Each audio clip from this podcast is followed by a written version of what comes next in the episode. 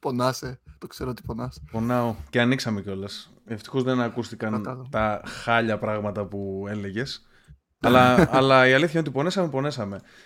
Λοιπόν, ε, κάτσε να το, να το σιγουρέψω. Φιλιά σε όλους.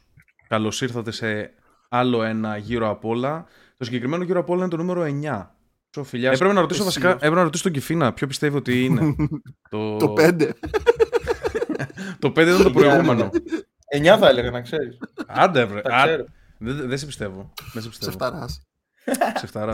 Αφού το πούμε την άλλη φορά. Ρε. Λοιπόν, ε, έχω, αγωνία, έχω αγωνία. Έχουμε πολλά θέματα να συζητήσουμε, αλλά έχω αγωνία γιατί την τελευταία φορά που είχαμε το μεγάλο το podcast μου είπε ο Μάριος να πούμε για τον Λίκο στο μεγάλο. Mm, Θέλω να ξέρω τι είναι αυτό, δεν το έψαξα, δεν, έχω ιδέα τι παίζει και για να το είπε ο Μάριος σημαίνει ότι σηκώνει συζήτηση, δεν ξέρω. Ε, σηκώνει συζήτηση. Ε, έχει αρκετό πράγμα γιατί το θέμα ξεκίνησε αρχικά στον ε, Διόνυσο, περιοχή της Αθήνας για τους Βορειολαδίτες, όπου okay. ε, είχε πάει ένας ε, κύριος ε, ε, με το, έτσι μετά τις γιορτές λίγο κάπου εκεί σε την περίοδο με το παιδί του Βόλτα το σκύλο, μικρό κιόλας, ήταν 4-5 μηνών σκυλάκι ρε, γλυκούλι. Ναι, ναι. Και ο κύριος πήγαινε προς τα μάξι, ενώ το παιδάκι με το σκύλο απομακρύνθηκαν λίγο για μια τελευταία βόλτα για να κατουρίσει το σκυλάκι, να κάνει την ανάγκη του. Και ξαφνικά άρχισε να, να, τσι, να έκανε, τσιρίζει το έκανε παιδάκι. Έκανε και ο Λύκος την ανάγκη του. Για πες. Ναι, άρχισε να, να τσιρίζει το παιδάκι. Ε, επιτέθηκε και στους δύο, και στο σκυλάκι και στο παιδί. Ε, μάλλον από τις τσιρίδε του παιδιού φοβήθηκε ο σκύλος και, αρπά, και άρπαξε ουσιαστικά μόνο το, το μικρό σκυλάκι το γλυκούλι και πήγε να το φάει με την αγέλη του. Με την αγέλη του. Τι είπες, ε, Κηφήνα. Τι ράτσα ήταν αυτός ο σκύλος; Ε, δεν έλεγε στο άρθρο που διάβασα, απλά έλεγε ότι ήταν μικρό σε ηλικία ακόμα. Ήταν 4-5 ε, Ό,τι και να ήταν 4 μηνών. Ή μικρός σε μέγεθος, μήπως έλεγε. Όχι, έλεγε για τους μήνες ε, ζωής και την ηλικία του. Οκ. Okay. Και, ήταν, και ήταν, γιατί είναι αυτό ήταν τόσο σημαντικό; Όχι, κάτσε. Ήταν η πρώτη εμφάνιση και το θεώρησαν κάτι τυχαίο σαν. Α, έχουμε recurring, έχουμε recurring επιθέσεις υλικού. Σε, ναι, ναι, ναι, αυτό είναι το θέμα. Ότι το θεωρήσαν κάτι σαν μεμονωμένο και στην αρχή. Ξέρεις... Εγώ ξέρω, τι, άμα ήταν δικό μου παιδί αυτό, θα πίστευα ότι έλεγε ψέματα και ότι απλά έχασε το σκύλο. Του έφυγε από τα χέρια. και... και έχει μία δαγκονιά έτσι εδώ με λύσα μέσα.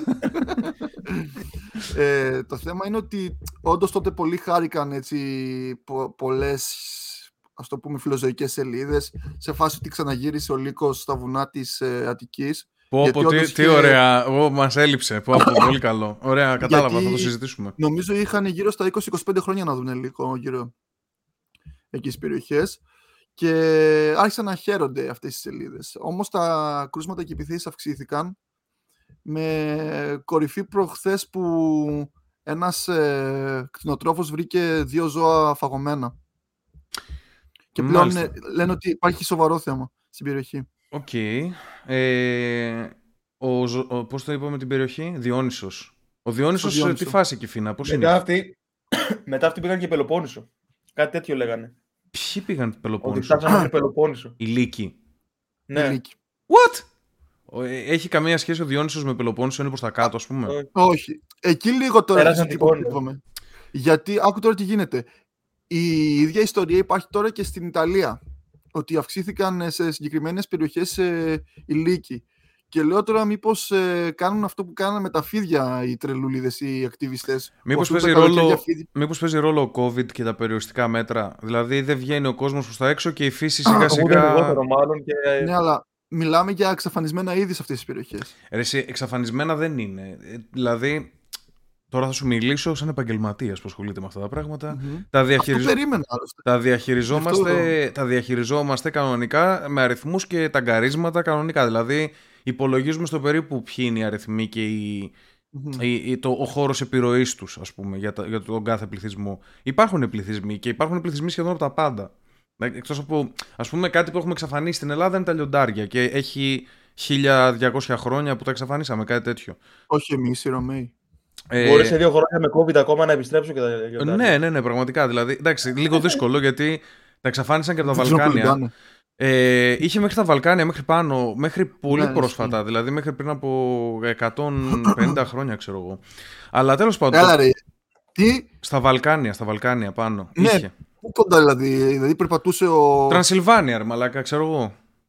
Ο Γιουγκοσλάβος και τον έτρωγε λιοντάρι ή κάτι τέτοιο. Βασικά, ο, ο Γιουγκοσλάβος έτρωγε το λιοντάρι, για την ακρίβεια. Ήταν Ισχύει, να ναι. είμαστε λίγο πιο Συμφωνώ. ρεαλιστές. Και μ, τέλος πάντων, υπήρχαν, υπήρχαν πληθυσμοί ε, και α- ακόμα βρίσκεις πληθυσμούς κρυφούς, ρε παιδί μου, οι οποίοι δεν έχουν ε, χαρτογραφηθεί, γιατί άμα είσαι πολύ ορεινή περιοχή, πραγματικά δεν μπορείς να υπολογίσεις κάποια πράγματα. Άμα είναι πολύ μεγάλη περιοχή. Δεν ξέρω. Εγώ Σε το εμάς θέμα στην το Ελλάδα βρίσκω είμαστε πιο cool. Λίγο πιο πονηρά και λέω πως είναι καμιά δουλειά των ακτιβιστών. Ξέρω Δηλαδή, ότι πώς το κάνουν κάνουν. το καλοκαίρι ναι, που ξέρω που πηγαίνουν και ρίχνουν ρίχνουν ε, φίδια και- 700 οχές, τις ρίχνουν ε, σε κατοικημένη περιοχή. Για, για ακτιβιστικούς λόγους. Μήπως πήραν τίποτα Για το λύκους και τους πείραμα. πετάξαν έτσι στην ε, πάρκο. Κοινωνικό πείραμα, έπες. Μήπως τους χάσει ένα πρωτικό. και, ήταν, και γι' αυτό φάγαν το σκύλο επειδή ήταν κάτι εύκολο. ναι, ε, κάτι τέτοιο, κάτι τέτοιο πιο λογικό. από, το, από τους ακτιβιστές. Βασικά δεν ξέρω. Είναι περίεργοι περιβαλλοντολόγοι, μαλάκα. Δεν καταλαβαίνουν τίποτα. Βασικά, αν. Ε, Πιστεύεις ότι άμα το είχαν σκάσει από το δικό θα το. όχι, ρε, δεν το εσύ, ξέρω. θα, θα Για να- ακουγόταν. για να- Θα ακουγόταν. Θα, για να ακου- μην, θα ακουγόταν. για Θα να μην ακουγόταν. φάνουν σε ένα αποτυχημένο πάρκο. Θα ακουγόταν. θα ακουγόταν ένα- ε, γενικά ακούγονται αυτά τα πράγματα γιατί είναι πάρα πολύ σημαντικά όταν γίνονται. Ε, άμα θέλετε, μπορώ να σας πω μια πολύ αστεία ιστορία. κάτσε, κάτσε να βρω το όνομα της ιστορίας. Λοιπόν, ήταν ένας, νομίζω, ε, στο Οχάιο ήταν. Περίμενε. Exotic Animal Massacre. Ήταν ένας ε, περίεργος, ο οποίος ε, στο Zanesville ήταν, κάτσε να, να σιγουρευτώ, το 2011, ναι, στο Χάιο ήταν, καλά θυμάμαι. Ε, θα σας δώσω πληροφορίες τώρα γι' αυτό. Zanesville, Ohio, μ, Animal Escape, τέλεια. Ε, έχει βγει και ντοκιμαντέρ. Βασικά κάτσε να το, να το βρω και να στο στείλω και φίλε για να το δείχνουμε, να δείχνουμε κάποια πλάνα. Ήταν ένας λοιπόν τρελός κύριος, ο οποίος στο Οχάιο, μιλάμε για κεντρική Αμερική, ενώ κεντρική USA, ε, χωρίς θάλασσες και μαλακίες και τέτοια, σχετικά ψηλά, είχε φτιάξει ένα ζωολογικό κήπο δικό του με εξωτικά, ε, με εξωτικά είδη. Είχε λιοντάρια, τίγρης, ε, ό,τι έτσι γαμάτο μπορείς να φανταστείς, αρκούδες, λύκους, Είχε γίνει ο διάφορα. Ace Ventura. Ναι, ναι, ναι. Αλλά ήταν σαν τύπου ζωολογικός κήπο, αλλά ήταν λίγο ξέρεις, λίγο τρελός αυτός. Δηλαδή στην Αμερική, επειδή είναι λίγο πιο λάσκα η κατάσταση με τους νόμους, ε, είναι λίγο. Πώς να το πω. Α, ωραία, το βρήκα κιόλας για να το δείτε. Θα μου το στείλεις. Ναι, ναι, θα στο στείλω. Θα στο στείλω στο Facebook. Απλά ξέρεις τι, μην το προχωράς άμα δεν σου λέω εγώ πού, γιατί μπορεί να είναι κάτι περίεργο, ξέρω εγώ. όχι αυτό. Τι είναι αυτό που Να έστειλες; πεταχτεί γυμνός, Ωχ, ρε. Τι παιχνίδι αγόρασες, κάτσε να το εξαγοράσω. αυτό που σου στείλα είναι το stream key μου, μαλάκα. Για να κάνεις ε, στο YouTube. Α, Θες εκπομπή. να ανοίξεις το δικό σου μετά. Για δες λίγο. Κάτσε είναι- ρε, αυτό είναι σαν παιχνίδι το- του του- του Steam. Ωραία, remove το κάνω γιατί θα Αυτό μου το το μου κλέψεις. έστειλε. Ε, δες λίγο το... Τι παιχνίδι αγόρασε στην αρχίδι. Τι λες ρε μαλάκα, το stream key μου είναι. Λοιπόν, μπες λίγο. μπες Δεν το λίγο. κάνει κόπη να ξέρεις. Περίμενε. Πες λίγο να δεις αν Κάτω, είναι αλλά- σωστό το link. Λοιπόν, ακούστε τώρα τι έγινε. Και αυτό σε κάποια φάση τρελάθηκε και αυτοκτόνησε και άνοιξε όλα τα κλουβιά. Και γέμισε η πόλη εκεί δίπλα στην περιοχή με, Κάτσε, πε- κάτσε. με Πρώτα 50 αυτοκτόνησε άγρια μετά. ζώα. Ναι, ε, ε, ρε παιδί μου, εντάξει ρε μαλάκα Μάρια, τι, ήταν αυτό; τι ερώτηση ήταν αυτή ρε μαλάκα. Παλιό detective γαμό, πρέπει να... Τελικά εγώ το Δεν έκανα. στέκει. Τελικά εγώ το έκανα, με έπιασες. λοιπόν, και, και γέμισε η περιοχή με 50 ζώα. Θα σας πω κιόλας περίπου τι έγινε. Και αναγκάστηκαν και στείλανε. Ε, άστο mute εντελώς κυφινά. Και πήγαινε, πήγαινε ξέρω εγώ, στο, ξέρω εγώ, στο 40-50. Βασικά θα σου πω που να πας, περίμενε. Και, μα- και βγήκε παντού ανακοινωθέν από αστυνομικούς και από τέτοια ότι πρέπει να πάμε να, να τα κυνηγήσουμε και Α. βγήκαν έξω, βγήκαν έξω οι αστυνομικοί με όπλα και άρχισαν να κυνηγάνε μέσα εκεί γύρω στην περιοχή άγρια ζώα ρε. Και έχει σκηνές ε, για, όσους, ε, για όσους στεναχωριούνται με το θάνατο μη δείτε αυτό που θα δείξουμε και η Φίνα πήγαινε στο 48 και 30 εδώ είναι που έχουν σκοτώσει όλα τα ζώα και τα μαζεύουν όλα μαζί για να δούνε, για να δούνε ρε παιδί μου τι έχει επιζήσει, για να ξέρουν τι πρέπει να κυνηγήσουν. Στο τέλος τους είχε μείνει μία τίγρης. Θα σας πω ακριβώς πόσα ζώα Ποια περιοχή σκοτώσανε. γίνει αυτό; Ε, στο Οχάιο. Είναι κεντρικά στην Αμερική. Δηλαδή είναι, δεν, είναι, δεν είναι καθόλου τροπική περιοχή. Κατάλαβες; Γιατί το βλέπουμε στα Σουηδικά το ντοκιμαντέρ; Ε, γιατί είμαστε ωραίοι, ξέρω εγώ. Αυτό είναι το point. Okay. Ε, εδώ είναι που τα σέρνουν ουσιαστικά και τα σύρανε και όσα σκοτώσαν από εδώ και από εκεί τα βρίσκανε μέσα σε περιοχές, σε σπίτια, ξέρεις, ό,τι να είναι γινότανε.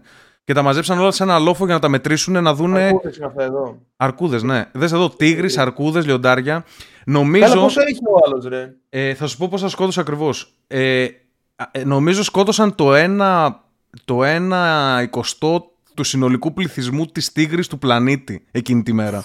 και, και οι περιβαλλοντολόγοι, ε, οι περιβαλλοντολόγοι τους πέρανε τηλέφωνο και τους έλεγαν να πεθάνετε που σκοτώνετε τα ζώα! Εδώ μεταξύ τα ζώα ήταν μέσα στην πόλη, ρε. Είχε τίγρης μέσα στην πόλη.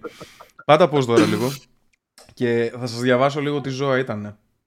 Λοιπόν, σκοτώσανε, λέει, ε, ο Τέρι Τόμψον την έκανε αυτή τη δουλειά. Ε, από τα 56 ζώα που είχε στο ζωολογικό του κήπο, άφησε ελεύθερα τα 50 και μετά Α, αυτοκτόνησε. Επίτηδες τα άφησε ελεύθερα αυτό. Ναι, ναι, ναι. Τον έπιασε η τρέλα, δεν ξέρω γιατί αντέδρασε, δεν το Τι, θυμάμαι. δεν έχει να τα ταΐσει άλλο γι' αυτό; Δεν το θυμάμαι γιατί το έκανε. Ε, κοίταξε, ένα, ένα άτομο που μαζεύει τόσα ζώα δεν είναι ούτως ή άλλως λίγο τρελούλης, ξέρω εγώ. Και τέλος πάντων, τα αφήνει τώρα. Τα, ε, λοιπόν, περίμενε. Ναι. 50 ζώα τελικά άφησαν να ξεφύγουν από τα 56 που είχε στο σύνολο. Η, Α, αστυ... έτσι, τι, ρε, η αστυνο... Εντάξει, τα άλλα δεν πρόλαβε να τα, να τα αφήσει. Θα... Δεν τα πήγαινε, Θα μάλλον. τα πιάσω τώρα, θα τα πιάσω τώρα όλα. Λοιπόν, άκου εδώ τι είχε.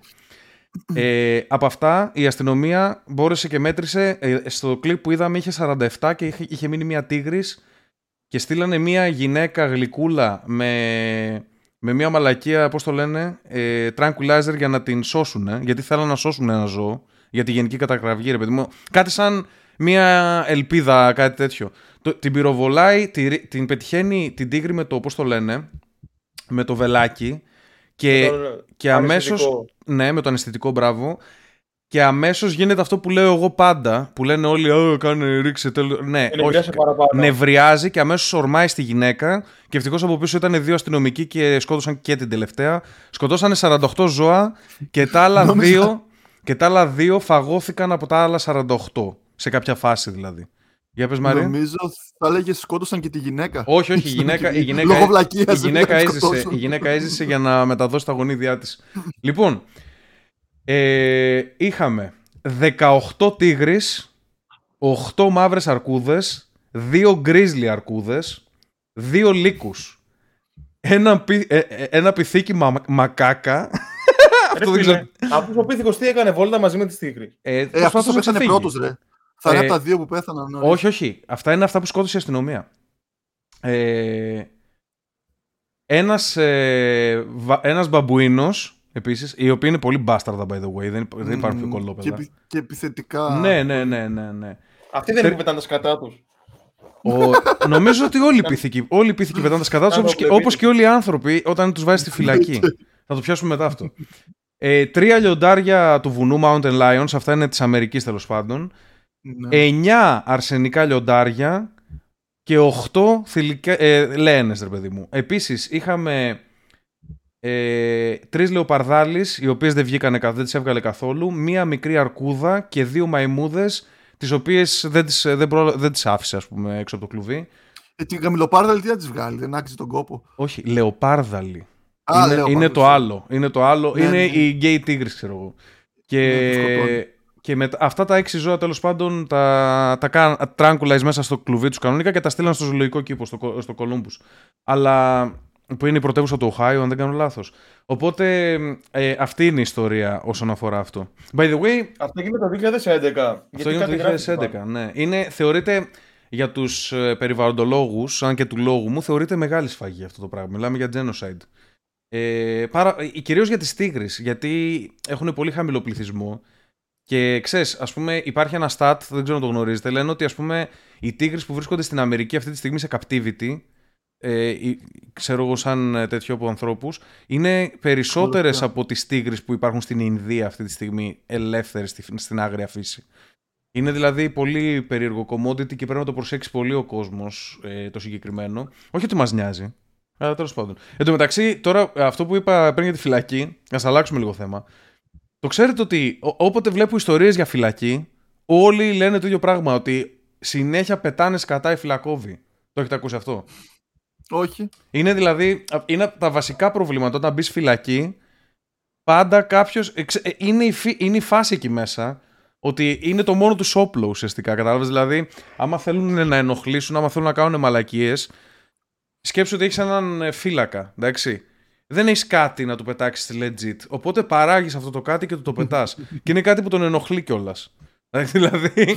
Ε, έχουνε... Δεν έχεις κάτι να του πετάξεις. Θα το, ψάξω, θα το ψάξω περισσότερο για να τα παρουσιάσω γιατί είναι, είναι, ξέρεις, είναι, είναι σε αυτά που μας αρέσει να συζητάμε εδώ το συγκεκριμένο ε, ναι, πράγμα. Είναι η θεματολογία της εκπομπής. Ναι, είναι η θεματολογία της εκπομπής. Και ε, γενικά ξέρω ότι ας πούμε ολόκληρες εξεγέρσεις ξεκινάνε έτσι. Δηλαδή αποφασίζουν να χέσουν όλο τον χώρο ξαφνικά. Λένε ας πούμε οργανώνονται και λένε θα χέσουμε όλα τα κελιά, θα πιάνουμε και θα πετάμε σε όποιον έρχεται και κάπως έτσι ξεκινάνε κάποιες εξεγέρσεις. Και είχα ακούσει και μια ιστορία σε μια φυλακή που είχαν, είχε χέσει, είχαν χέσει ξέρω εγώ στα κελιά τους και αντί να τους πιάσουν και να τους πετάξουν στην απομόνωση ή κάτι τέτοιο, ο, ο αρχιφύλακας διέταξε να τους πάρουν και να τους αλλάξουν κελιά.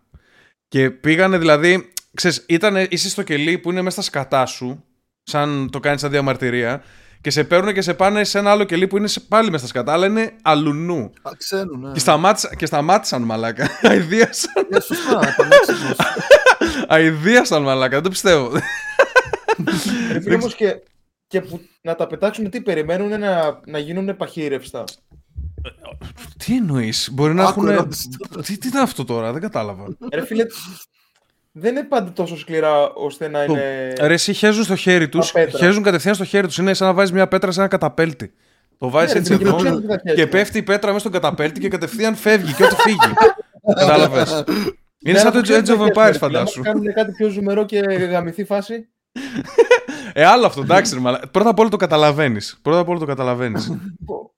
Τι, τι εννοείς να γαμηθεί η φάλση, τι εννοείς να ελωρεθεί παραπάνω, ας πούμε; Άμα είναι Ε, ζουμερό, πάει τι, τα καλά μοίρα. άμα είναι ζουμερό, τι αλλάζει δηλαδή. Μπήκαμε δυναμικά, πάλι παίρνει την υπογραφή το podcast. Ναι, ναι. Ρε μάλακα το μεταξύ θα λένε ότι τα ξεκινάω εγώ αυτά και τώρα τα ξεκίνησες εσύ πάλι. Ε, εσύ το ξεκίνησες. Είπες, αν οι μαϊμούδε πετάνε κατά, εσύ το ξεκίνησες και μετά με ανάγκασες να το πάω εκεί. την ιστορία. Είχαμε. Ναι, αυτό μπορείς να το προσπεράσει πολύ. Είχαμε στο χωριό όταν ήμουνα, όταν ήμουνα μικρό παιδάκι, ξέρω εγώ, 10 ή κάτι τέτοιο. Ε, ο, ο αδερφός του δημάρχου, αν δεν κάνω λάθος, του χωριού, ήταν τρελός. Και μας είπανε μια ιστορία, ρε παιδί μου, ότι είχε βγει γυμνός, έτρεχε μέσα στη μέση του δρόμου και ξέρεις, είχε ξεφύγει, ξέρω εγώ, γιατί, ξέρεις, Στις παλιές εποχές, όταν είσαι τρελός, δεν το κάνουν τόσο θέμα οι άνθρωποι. Είναι, ξέρεις, είναι ο τρελός. Είχαμε ένα σπίτι που ήταν ο, ο παιδεραστής, ας πούμε. κατάλαβες, Δηλαδή ήταν irrelevant. δεν, κατάλαβες, δεν, δεν ασχολούνται οι αρχές με όλα τα πράγματα στα χωριά. Είναι απλά τον περιθωριοποιήσει όσο γίνεται. ναι, ρε, είχαμε, ας πούμε, είχαμε μια γιαγιά που περπατούσε στα τέσσερα, δεν περπατούσε στα δύο. Κατάλαβες, ήταν. Ξέρω εγώ, λικάνθρωπος. κάτι τέτοιο. Αυτό είναι legit. Ναι, ρε, ναι, ναι, ναι. ναι. Είχαμε, λοιπόν, Γιατί περπατούσε στα τέσσερα, τι κάτσε τώρα. Απλά Βάζεις πήγαινε πολλά- στα τέσσερα, μαλάκα. Πού να ξέρω εγώ. Τι, τι δεν της μίλησα. Εγώ νόμιζα ότι είναι Μπορείτε να μάγισσα το πρώτα απ' όλα. Εγώ φοβόμουν. Μπορείτε να δαιμονισμένοι. Ναι, Ξέρω- εγώ Ξέρω εγώ φοβόμουν. δεν την πλησίασε κανείς να την πει τι φάση. Μπορεί να πλησίασε και να τη ρώτησε και να μην μου το είπε σε μένα προσωπικά, γιατί ήμουν ένα μπάστραδο. Εντάξει, δεν φταίω εγώ που δεν έχω πληροφορίες τώρα. Τότε Για... πιστεύεις ότι υπάρχουν δαιμονισμοί. Περίμενε, περίμενε, περίμενε να ολοκληρώσω και μετά το πάμε σε αυτή τη συζήτηση. λοιπόν, είχαμε λοιπόν πολλούς τρελούς. Α πούμε, είχαμε, ξέρω εγώ, απέναντι από το σπίτι μου, από την πίσω πλευρά από το σπίτι μου, είχαμε ένας, ο- έναν ο οποίος ήταν τρελός. Ζούσε σε μια καλύβα, γύρω-γύρω τεράστιο οικόπεδο ανεκμετάλλευτο, το οποίο ήταν μέσα στις βατσινιές. Και ξέρεις, άμα πήγαινε εκεί η μπάλα, πίστευες ότι δεν μπορείς να πας να την πάρεις γιατί θα σε σκοτώσει αυτός ο άνθρωπος. Ήταν δηλαδή πέθαινε, σωστά. ψιλοέτσι η φάση. Ήταν ένα άλλο που ήταν μια, μια κυρία τρελή, ε, στην οποία επίσης στην αυλή της ρίχναμε την μπάλα. Αυτό ήταν σε άλλη γειτονιά, σε γειτονιά από φίλους. Τη λέγανε Κυριακούλα τη συγκεκριμένη, Κυριακή. Και τραγουδούσε, έλεγε της Κυριακούλας στο μουνί. Ξέρω εγώ, τραγουδούσε έτσι, ενώ ήταν γιαγιά. Και εμείς την ακούγαμε και έλεγε τα μουνιά μου και κάτι τέτοιο. Ε, μα- μαθαίναμε και λέξεις.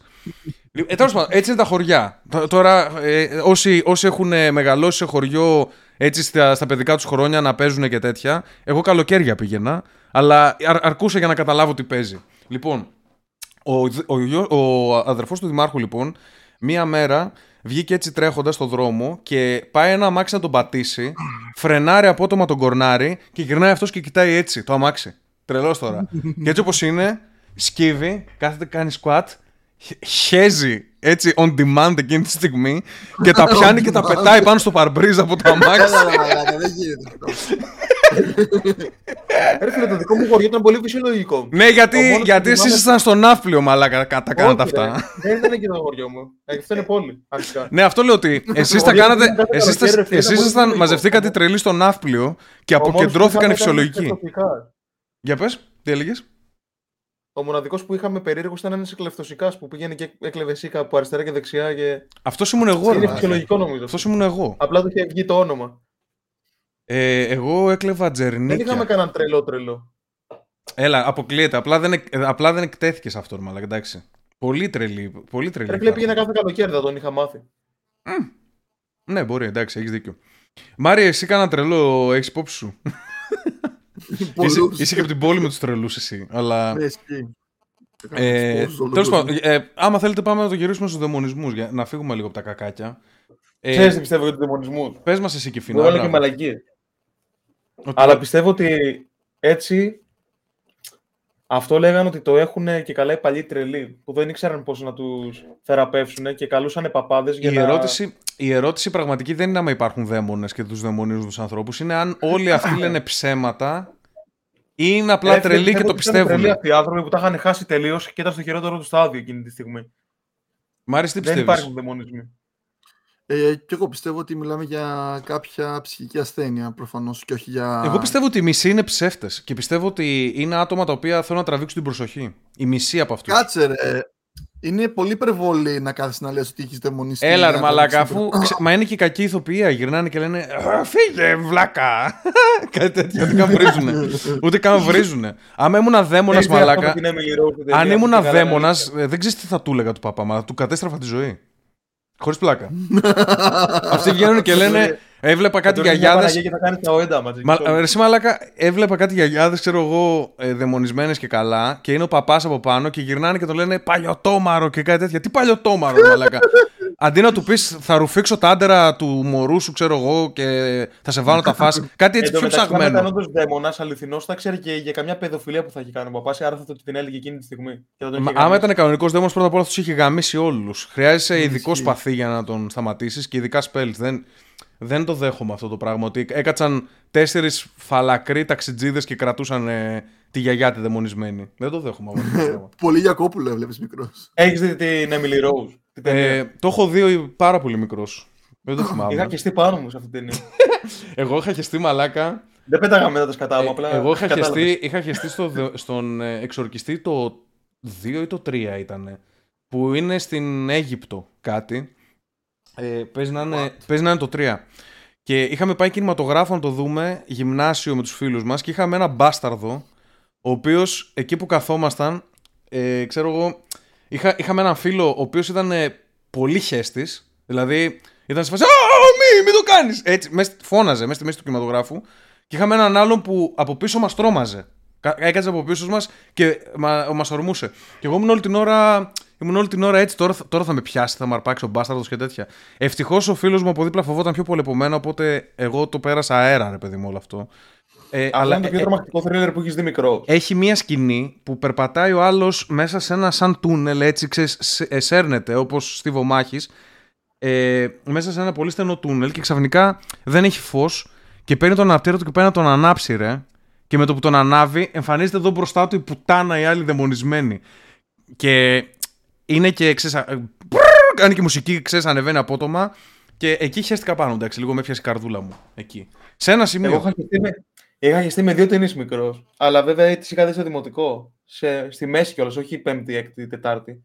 Παίζαμε τρίτη, τρίτη, τετάρτη πρέπει να ήμουν. Είχα δει το The Eat. Είχα χεστεί πάνω με αυτόν τον κλόουν. Ναι, ε, εγώ, το It, εγώ το It ήταν τόσο τρομακτική σκηνή εκεί με τη γιαγιά που δεν την έβλεπα. Την, το, το κλείσα εκεί. Δηλαδή, έχω δει το It μέχρι εκείνο το σημείο. εκεί που μπαίνει μέσα και αρχίζει η γιαγιά να κοιτάει έτσι περίεργα και να στάζει και να, να μεταμορφώνεται. Εκεί είπα. Ουπ, άντε πάει. Γιαγιάδες μαλάκα. Γιαγιάδες να μεταμορφώνονται ακόμα δεν μπορώ, ε, στο, στο remaster, στο, στο αυτό που βγήκε πριν 2-3 χρόνια, πότε βγήκε, δεν τρόμαξα καθόλου, ήταν μαλακία κιόλας.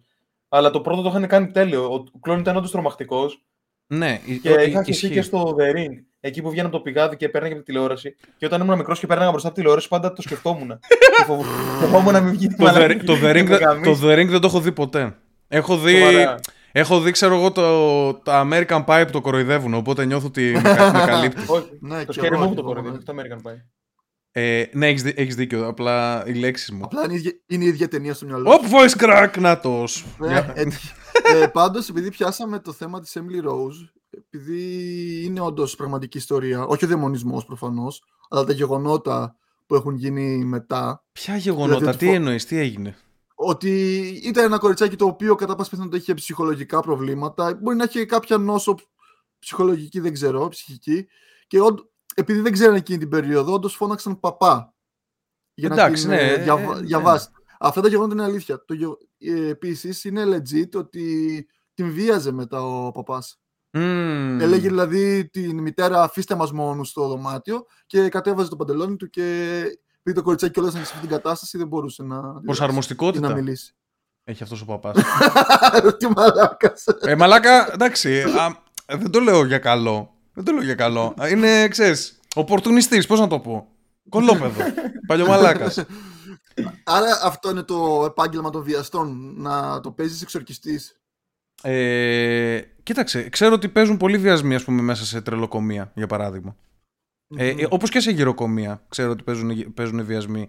Δηλαδή, Έλα, ρε. Ναι, ε, είναι ο άλλος σε μια δύσκολη κατάσταση, δεν θα τον πιστέψει κανένας, μπορεί να τον εκμεταλλευτεί. Δηλαδή, σκέψει τώρα μια γιαγιά με Αλτσχάιμερ, ε, πόσο, ε, πόσο εύκολο θύμα είναι για να, για να τη βιάσεις.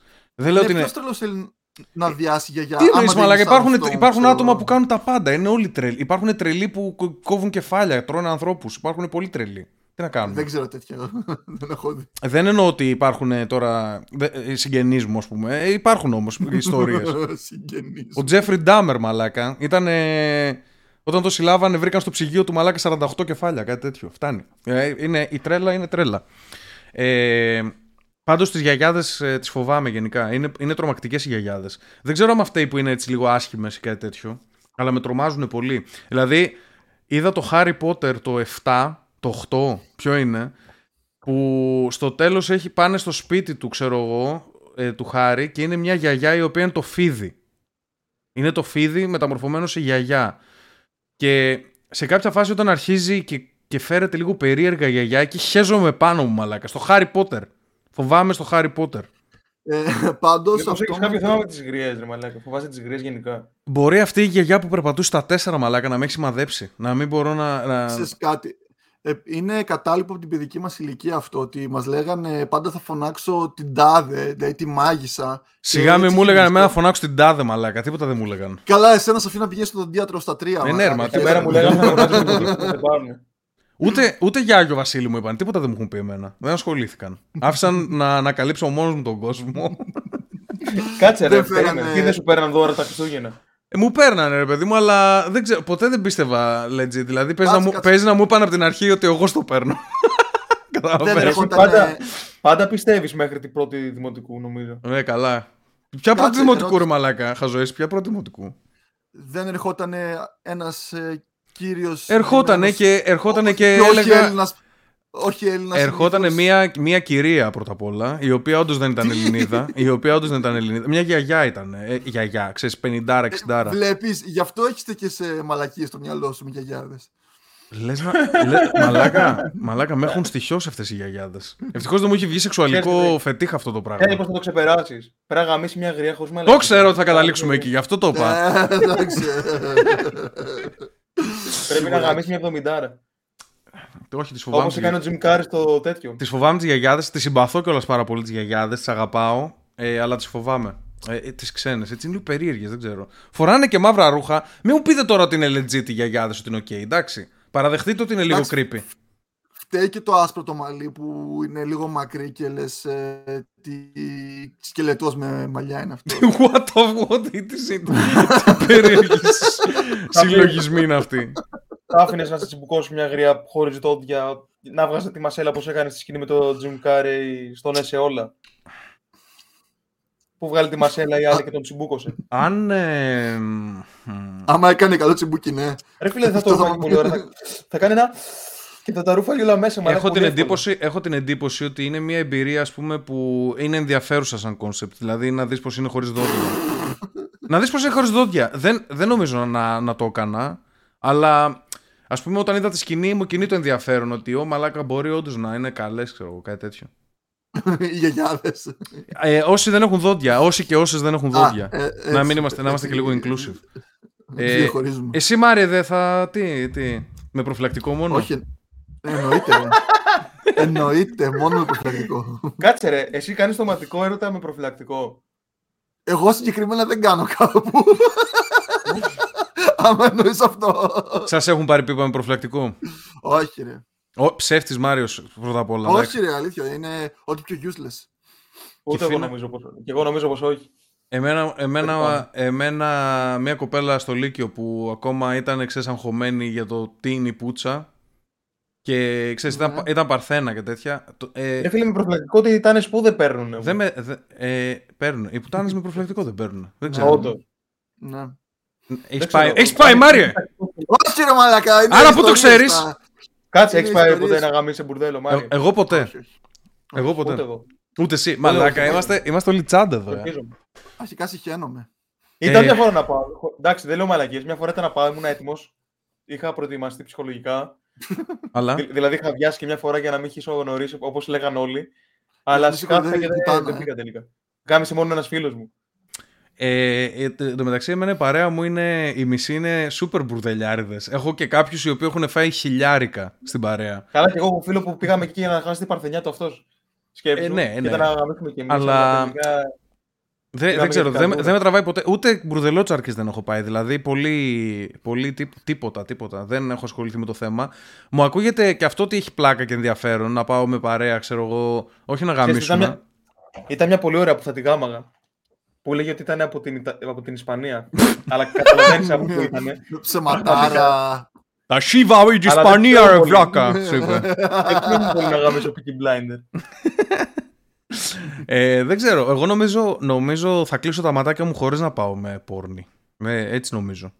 Δεν ξέρω. Το σκέφτεστε; Μπορεί, γιατί, καλά, μπορεί τώρα άμα- μην λέμε μεγάλες Μπορεί άμα κουβέντες. μεγαλώσεις, παντρευτείς, κάνεις μεγάλη σχέση και βαρεθείς. Ναι, να μην λέμε, μεγάλε, να μην λέμε μεγάλες κουβέντες. Αυτή την αντίληψη. Α, Τα Απλά- 50 πλησιάζουν. Απλά Για να για δεις κάτι μένα- διαφορετικό έτσι ώστε να παραγγείλεις κανένα βεζιτάκι ή να πας σε κανένα μπουρδέλο. Για μένα ρε, εσύ το... Παραγγείλεις κανένα βυζιτάκι.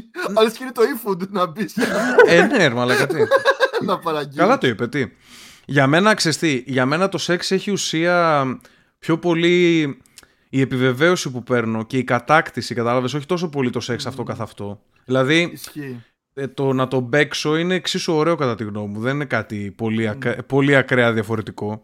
Οπότε είναι το ότι η, η σύνδεση που έχω με τον άλλον άνθρωπο, άντρα ή γυναίκα, για να είμαστε inclusive, ε, αυτό είναι που μετράει πραγματικά. Δεν είναι...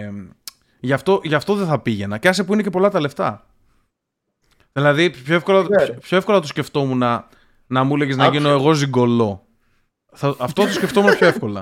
να με πληρώνει. Ξέρεις τι. Απλά εγώ δεν δεχόμουν κιόλας να γαμίσω κάποιον που έχουν γαμίσει γέροι, άσχημοι, βρωμιάριδες. Και αυτό είναι σημαντικό, Κατάλαβα. αλλά αυτό ισχύει και για πολλές κοπέλες που θα Δεν με, γνωρίσει εκεί έξω. δεν με θα ήμουν ο καλύτερος πελάτης και θα τους είχα φτιάξει τη διάθεση για να δουλέψουν. Θα έλεγε αστεία ρε. Όχι, ρε, εντάξει, πλάκα. Το σκέφτεσαι εσύ αυτό. Λες ότι άμα πάω εγώ εκεί θα λένε Μαλάκα ήρθε ένα ωραίο παιδί σήμερα και μας γάμισε. Ρε φίλε, Έτσι σκέφτεσαι. δεν με αξίζουν. Δεν με αξίζουν.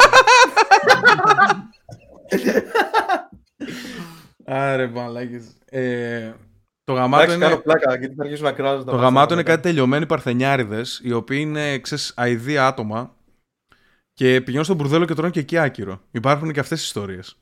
Δεν γίνεται ένα φασάκυρο στο μπουρδέλο. ρε Γίνεται, μαλάκα. γίνεται, γίνεται. Δεν μπορεί να σε διώξουν άμα είσαι πολύ χάλια. Τι λες; Άμα δεν ξέρεις Τι εννοείς; άμα δεν ξέρεις τι να κάνεις. Έχω ακούσει, έχω ακούσει ιστορία που πήγε κάποιος και Κάτσε τον λίγο, το διώξανε. χάλια πώς το εννοείς; Να πάω Εμένα στο είχαν διώξει ένα παιδί από τον άνθρωπο που είχε πάει να γαμίσει επειδή ήταν 14 χρονών. Επειδή ήταν... Εντάξει, αυτό είναι. Τι, ζήτησαν ταυτότητα; Όχι, Το του λένε πόσο είσαι. Λέει 15, δεν τον πιστέψανε και τον διώξανε. Ήταν 14. χρονών. Ε, βλέπουμε- 18! Να κάνει να, να κάνει να αλλάξει φωνή του κιόλας. 18 είμαι. 18!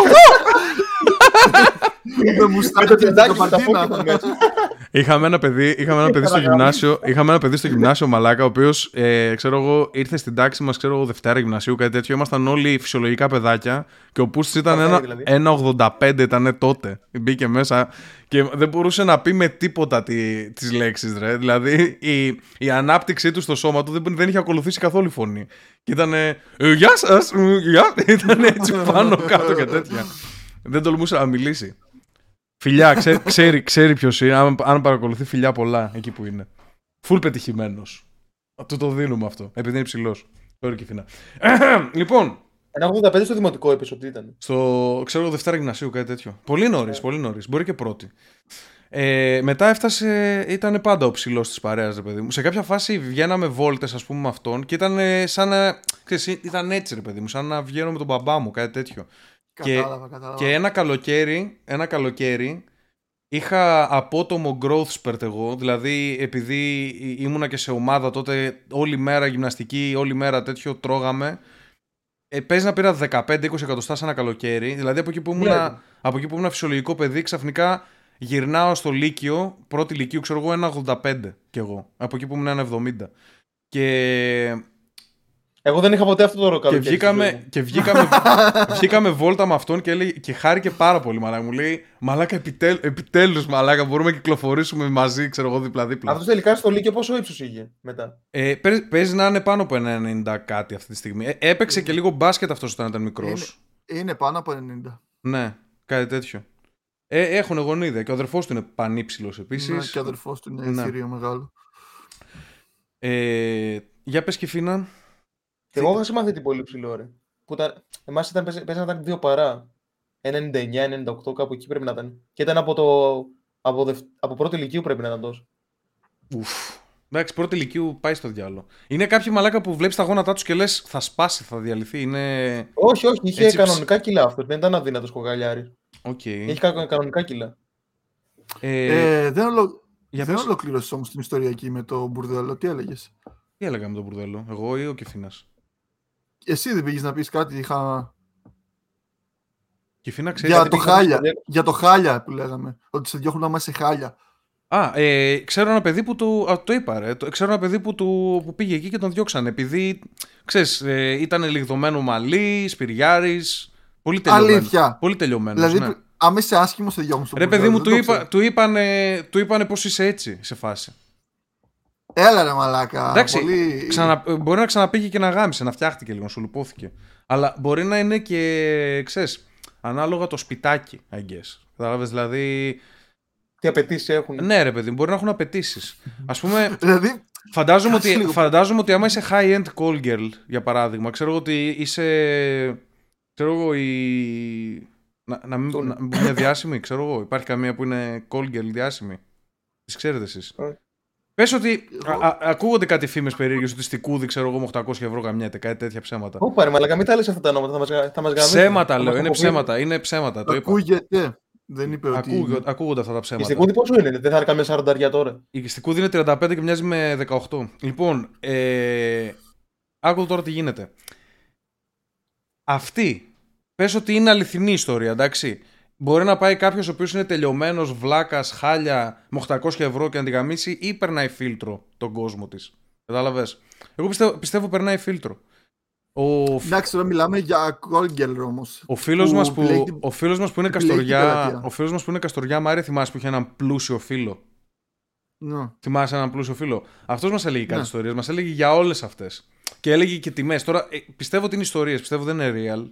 Α πούμε, Ναι. έλεγε Πάντως- δούκισα νομικού 1500 ευρώ, κάτι τέτοια έλεγε. Δεν, δεν ξέρω αν ισχύει. Πάντως για call girl. Οκ, το δέχομαι. Το να πας όμως σε μπουρδέλο δεν υπάρχουν στάνταρ.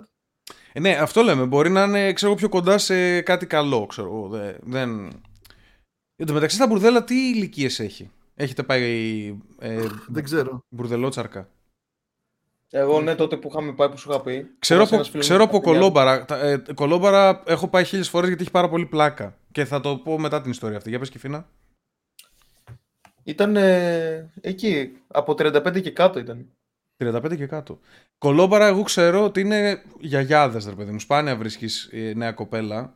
Και ε, ας πούμε, κολόμπαρα πηγαίνετε καθόλου με την παρέα; Μάρια και Φίνα, τίποτα; Όχι, πλέον είναι πελάτες μου. Έχει, έχει, πάρα πολύ...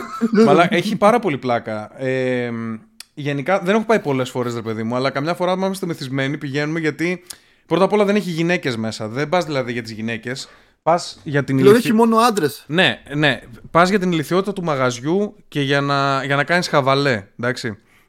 Και ίσως να πρέπει να σας το δείξω αυτό το, το βίντεο. Είμαστε τώρα, τελευταία φορά, τελευταία φορά που πήγα, πριν από κάτι μήνες ήταν με τον, ε, με τον φίλο μας Μάριε, τον τρίτο της παρέας, και τον αδερφό του, φίλου, του φίλου μας. Σε strip club δεν έχεις πάει ποτέ; Τον, τον συνονόματό μου. Ε, strip club, δεν νομίζω.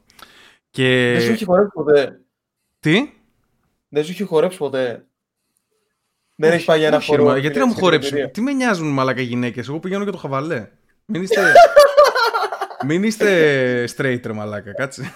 Περίμενε. Εσύ Μαρία έχεις πάει ποτέ για χορό; όχι. Δεν είχα την τύχη. Ωρε μαλάκα. Λοιπόν, το βρήκα. Θα σας στείλω... Πώς θα το στείλω αυτό; Θα το στείλω να το, να το δείξετε. Ε, τελευταία φορά λοιπόν πήγαμε τότε και άκου τώρα τι γίνεται. Μπαίνουμε μέσα, είναι ένα κολόμπαρο 5 ώρα το πρωί, ξέρω, 3 ώρα το πρωί, κάτι τέτοιο. Και είναι τίποτα, δεν έχει ούτε μία γυναίκα μέσα, ρε. Και σε κάποια φάση έρχεται μία η οποία είναι η γυναίκα του αφεντικού, κάτι τέτοιο, η οποία είναι 60 χρονών και έκατσε με έναν άλλον από, από δίπλα, ξέρω εγώ. Και είμαστε τρεις μαλάκες τώρα, έχουμε πιει κιόλας. Και πήγαμε στο DJ και απλά παίζαμε μουσική. Βάζαμε εμείς μουσική στο DJ. Δεν είχε γυναίκες, είχε μόνο κάτι παππούδες, ξέρεις, τελειωμένους. Δεν ξέρω τι γίνεται. Μπορεί, μπορεί να είχε γυναίκες, αλλά να τις πήρανε και να τις πήγανε μέσα για να κάνουν σεξ. Δεν ξέρω τι παίζει πραγματικά. Ή να κάνουν κρυφό χορό. Δεν ξέρω πώς λειτουργεί η φάση. λοιπόν. Και. Ορίστε. Και σε κάποια φάση ο ένας ο φίλος μας ε, βρήκε μια γάτα η οποία περνούσε απ' έξω από το, από το μαγαζί και πήγε και την έφερε μέσα και παίζαμε με τη γάτα και ταυτόχρονα βάζαμε μουσική. Λέγαμε στον DJ τι, τι μουσική να παίξει. Αυτό, εδώ το, το, αυτό το κλιπάκι είναι μέσα από το κολόμπαρο.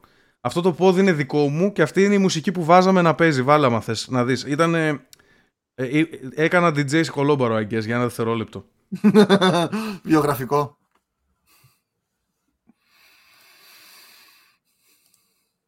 Νιώθω ότι, νιώθω ότι άμα είναι να, να βγεις έξω, βγες και κάνε κάτι, κατάλαβες. Μουσική για κολόμπαρο.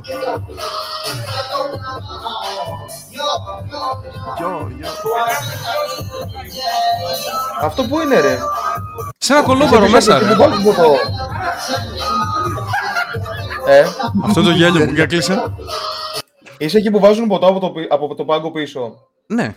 Ε, όχι, ε, από, από πίσω από το ποτό, από τον πάγκο είναι ο DJ και εγώ ήμουν από μπροστά κανονικά στο μπαρ.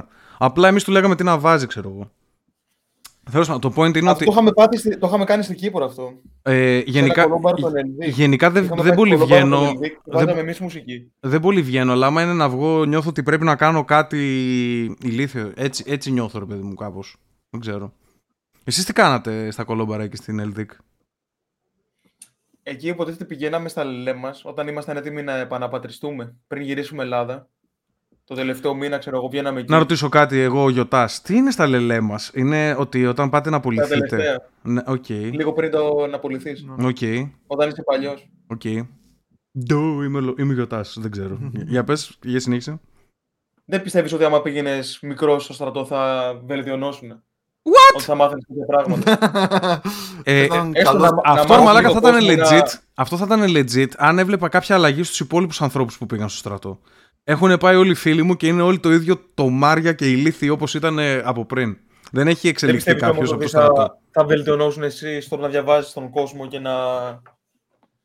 Και να μαθαίνεις κι άλλες. Ήμουνα. Ε, άτομα από άλλη ζωή. Αν, ε, αν αν ήταν για λίγο καιρό θα πήγαινα. Αν ήταν δηλαδή για τρεις μήνες θα με ενδιέφερε. Ή δύο μήνες, κάτι τέτοιο. Να κάνω την εκπαίδευση, λίγο κάνα μαλάκα να γνωρίσω, κάτι τέτοιο. Αν φτιάξεις αλβανικά χαρτιά, μπορείς να κάνεις. Να πας Οι Αλβανοί πόσο πάνε; Τρεις μήνες νομίζω. Τρεις μήνες. Και τώρα... Αλλά είχαμε μερικούς που κάνανε κανονική θητεία. Δεν ξέρω πώς το κάνουν αυτό. Ε, μάλλον μάλλον είχαν ελληνική υπηκότητα, γεννήθηκαν εδώ ή κάτι τέτοιο. Ε... Αλλά μπορείς, ρε φίλε, άμα μπορείς να το φτιάξεις να πας τρεις μήνες είναι το ιδανικό. Γιατί να Το, το ιδανικό είναι να μην πας καθόλου. Όχι, καλό είναι να πάει για την εμπειρία. Έλα, αυτό, τώρα, αυτό, τώρα είναι cope. αυτό τώρα είναι cope που λες, μαλάκα. Είναι cope. Άκουσε λίγο, άκουσε λίγο. Τόσες ιστορίες έχω να πω από το στρατό. Μη ζηλεύεις, ρε μαλάκα που δεν πήγα. Πες το ρε από Εγώ είχα και πέρασε καλά, είχα καλά άτομα. Εκεί που πήγα στην Κύπρο, είχα, είχα καλά άτομα. Έκανα φίλους εκεί, όντως φίλους. Και έχω καιρούς εμπειρίες. Και ρε φίλε, ειδικά τους τελευταίους δύο-τρεις μήνες, περνάγαμε τέλεια, σαν διακοπές ήταν. Ήταν και καλοκαίρι εκεί στην Κύπρο, σε καινούριο μέρος. Ε, έχω ακούσει καλά από την Μας πηγαίνανε, μας πηγαίνανε Αγία Νάπα, Λάρνακα, Λευκοσία, πηγαίναμε παντού πηγαίναμε. Έχω ακούσει καλά, ειδικά έτσι ε, θερινούς μήνες, έχω ακούσει καλά πράγματα στην Κύπρο. Έχω ακούσει για, για ομάδες από Ταϊλανδέζες που έρχονται για διακοπές εκεί, δεν ξέρω ισχύει αυτό; Κάτσε, υπάρχουν Ταϊλανδέζες... Φούλε Ρωσίδες υπάρχουν πάντως. Φιλιππινέζες βασικά, λάθος, λάθος ε, τέτοιο. Ε, γιατί έχω ένα φίλο ας πούμε, που βρήκε εκεί μία και κάνανε κάτι. Αυτός πότε αυτή πήγε, είχε και παιδί. Χρονολογία; Τι ε, χρονολογία πήγε; Ε, πριν από, πριν από 5-6 χρόνια, 7, ξέρω εγώ. Α, πήγε πιο μετά από μένα. Δεν ξέρω μετά τι έχει γίνει. Ναι. Βέβαια, τώρα τώρα είναι ελδίκο αδερφός μου αυτή τη στιγμή. Έτσι δεν είναι. Τι είπες; Η τεχνολογία που πήγε παίζει να χρησιμοποιήσει και το Tinder και να την βρει και έτσι εύκολα. Ναι, κατά πάσα πιθανότητα κάτι τέτοιο έγινε, ναι. Απλά, απλά ξέρω ότι κάνουν ε, τέτοια. Μαζεύονται και οι Ισραηλινές, έχω την εντύπωση. Εγώ νομίζω ότι δεν υπήρχε το Tinder όταν είχα πάει. Για να δω, περίμενε. περίμενε ε, ε, ε, έρχονται στρα, σώματα στρατού από Ισραηλινές, ας πούμε, στρατιωτίνες. Κάτι τέτοιο έχω ακούσει για την Κύπρο. Μπορεί να μου λένε ψέματα, μπορεί να μου το έλεγαν για να πάω, ας πούμε, κάτι τέτοιο. το 2012 πριν 10 χρόνια. Για το Tinder ψάχνεις. Ναι, άρα ναι. υπήρχε. Άρα έχει δεκαετία. Αλλά ήταν στα νέα το τότε, δεν το ήξερα. Σαν app. Ε, ναι, δεν το ξέραμε, δεν είχε κανένας τότε. Δεν αρκεί να υπάρχει, πρέπει να είναι και λίγο διαδεδομένο για. Ε, εγώ πρώτη φορά στο, στο στρατό είχα ακούσει για το Tinder από ένα παιδί το οποίο κάναμε σκοπιά μαζί και ετοιμαζόμασταν για να, για να πιάσουμε, ξέρεις, ε, ξέχασα πώς λέγεται, ωράριος θα έλεγα. Τι ναι, να πιάσετε; Ξέχασα, να πιάσουμε υπηρεσία, ωράριο θα έλεγα, αλλά είμαι καθυστερημένος. Καλά κάνεις, Μαλακά. Πρέπει να, να τις ορολογίες από το στρατό ξεχασέτε. Ναι, τελείωσαν. Απογαλακτίστηκα από το στρατό. Μπράβο, good. Ε, και ενώ ετοιμαζόμασταν, τον έβλεπα μιλούσε στο κινητό. Το λέω, Πού μιλάς, μου λέει με την ε, γυναίκα μου. Το λέω, ρε φίλε, ήταν όντως μικρό παιδί, ήταν 23-24. Λέω, πότε πρόλαβες και παντρεύτηκες; Μου λέει, τη γνώρισα μέσω Tinder. Και ο τύπος τώρα είχε πάει διακοπές στην Πράγα. Εσύ πότε μπήκες στρατό; Το 14. Είχε Εγώ πάει το 14 διακο... τι σειρά ήσουν; 3-34. Τι, Τι αύριο μαλάκα, δύο νούμερα σου είπε. Τι είναι αυτά που λέτε γαμό, περίεργη. Χάρι Πότερ όλοι. Νομίζω ότι θα ήμασταν σειρά, ρε. Και άμα είσαι στα σειρά, τι θα γινόταν, να πάτε να γαμηθείτε. Ε, θα ήταν πολύ random αυτό να τύχει, να ξέρεις. Θα ήταν πολύ ναι, καλά σου λέει ρε ρατσιστή με το στρατό. Και Φίνα, λοιπόν, εσύ τι σειρά ήσουν; 3.30. 3.30. Ε, εντάξει. Ε, Παλιός. Και ο τύπος τώρα γνώρισε τη γυναίκα του στην Πράγα. Παλιός εσένα και δεν έχει ιδέα. Σκάσε Μάριο ψάρακα. Δεν ξέρω στην τύχη τα λέω. Ό,τι έχω δει από ταινίες. Ό,τι έχω δει από ταινίες, αλήθεια. Επομού, χωρίς να κολλάει. Ναι, ναι. Σκάσε Μάριο επομού. Λοιπόν, Alt! Ναι, για πες. Σταμάτα, ε, γνωρίζει τη γυναίκα του στην, στην ε, Πράγα μέσω Tinder η οποία ήταν κιόλας σε τέτοια φάση Φιλιππινέζα, Ταϊλανδέζα. Και αυτή έμενε Ταϊλάνδη, Φιλιππίνες, ξέρω εγώ, και αυτός έκανε στρατό στην Ελλάδα. Μιλάμε για πολύ random κατάσταση. Παίζει να είναι αυτή που γάμισε ο φίλος μου. Αγκέ. Γιατί και αυτή κάτι τέτοιο ήταν με παιδί ήταν κιόλα. Οπότε. It is what it is. Είδες μαλάκα. Ενώνονται ναι, όλες οι ιστορίες. Όλα συνδέονται, ρε, συγκοινωνούνται δοχεία. Και όλο και κάτι, κάπου, θα, κάπου θα μπλέκεται και ο Κιφίνα στην όλη ιστορία, είμαι σίγουρος. ναι. Και τώρα ο αδερφός για να πούμε για την ταινία με το Tinder, αλλά το πάμε στο μισάωρο. Τι είπες για την ταινία με το Tinder? Την είδατε. Πρέπει να τη δεις, μπορεί να σ' αρέσει. Πρέπει να το δω, αλλά πρέπει να μου δώσετε link γιατί εγώ δεν ξέρω να ψάχνω πράγματα. Εν τω μεταξύ, ε... χθες που πήγα να ψάξω στο Netflix αυτή την ταινία που, έχουμε να δούμε, που είχαμε να δούμε, είδα ότι έχει βγει και μία πριν 10 χρόνια. Το 2013 βασικά. Που λέει 10 χρόνια μετά και καλά από αυτή την ταινία ναι, που ναι, είδαμε. Ναι, Αλήθεια. Αλλά...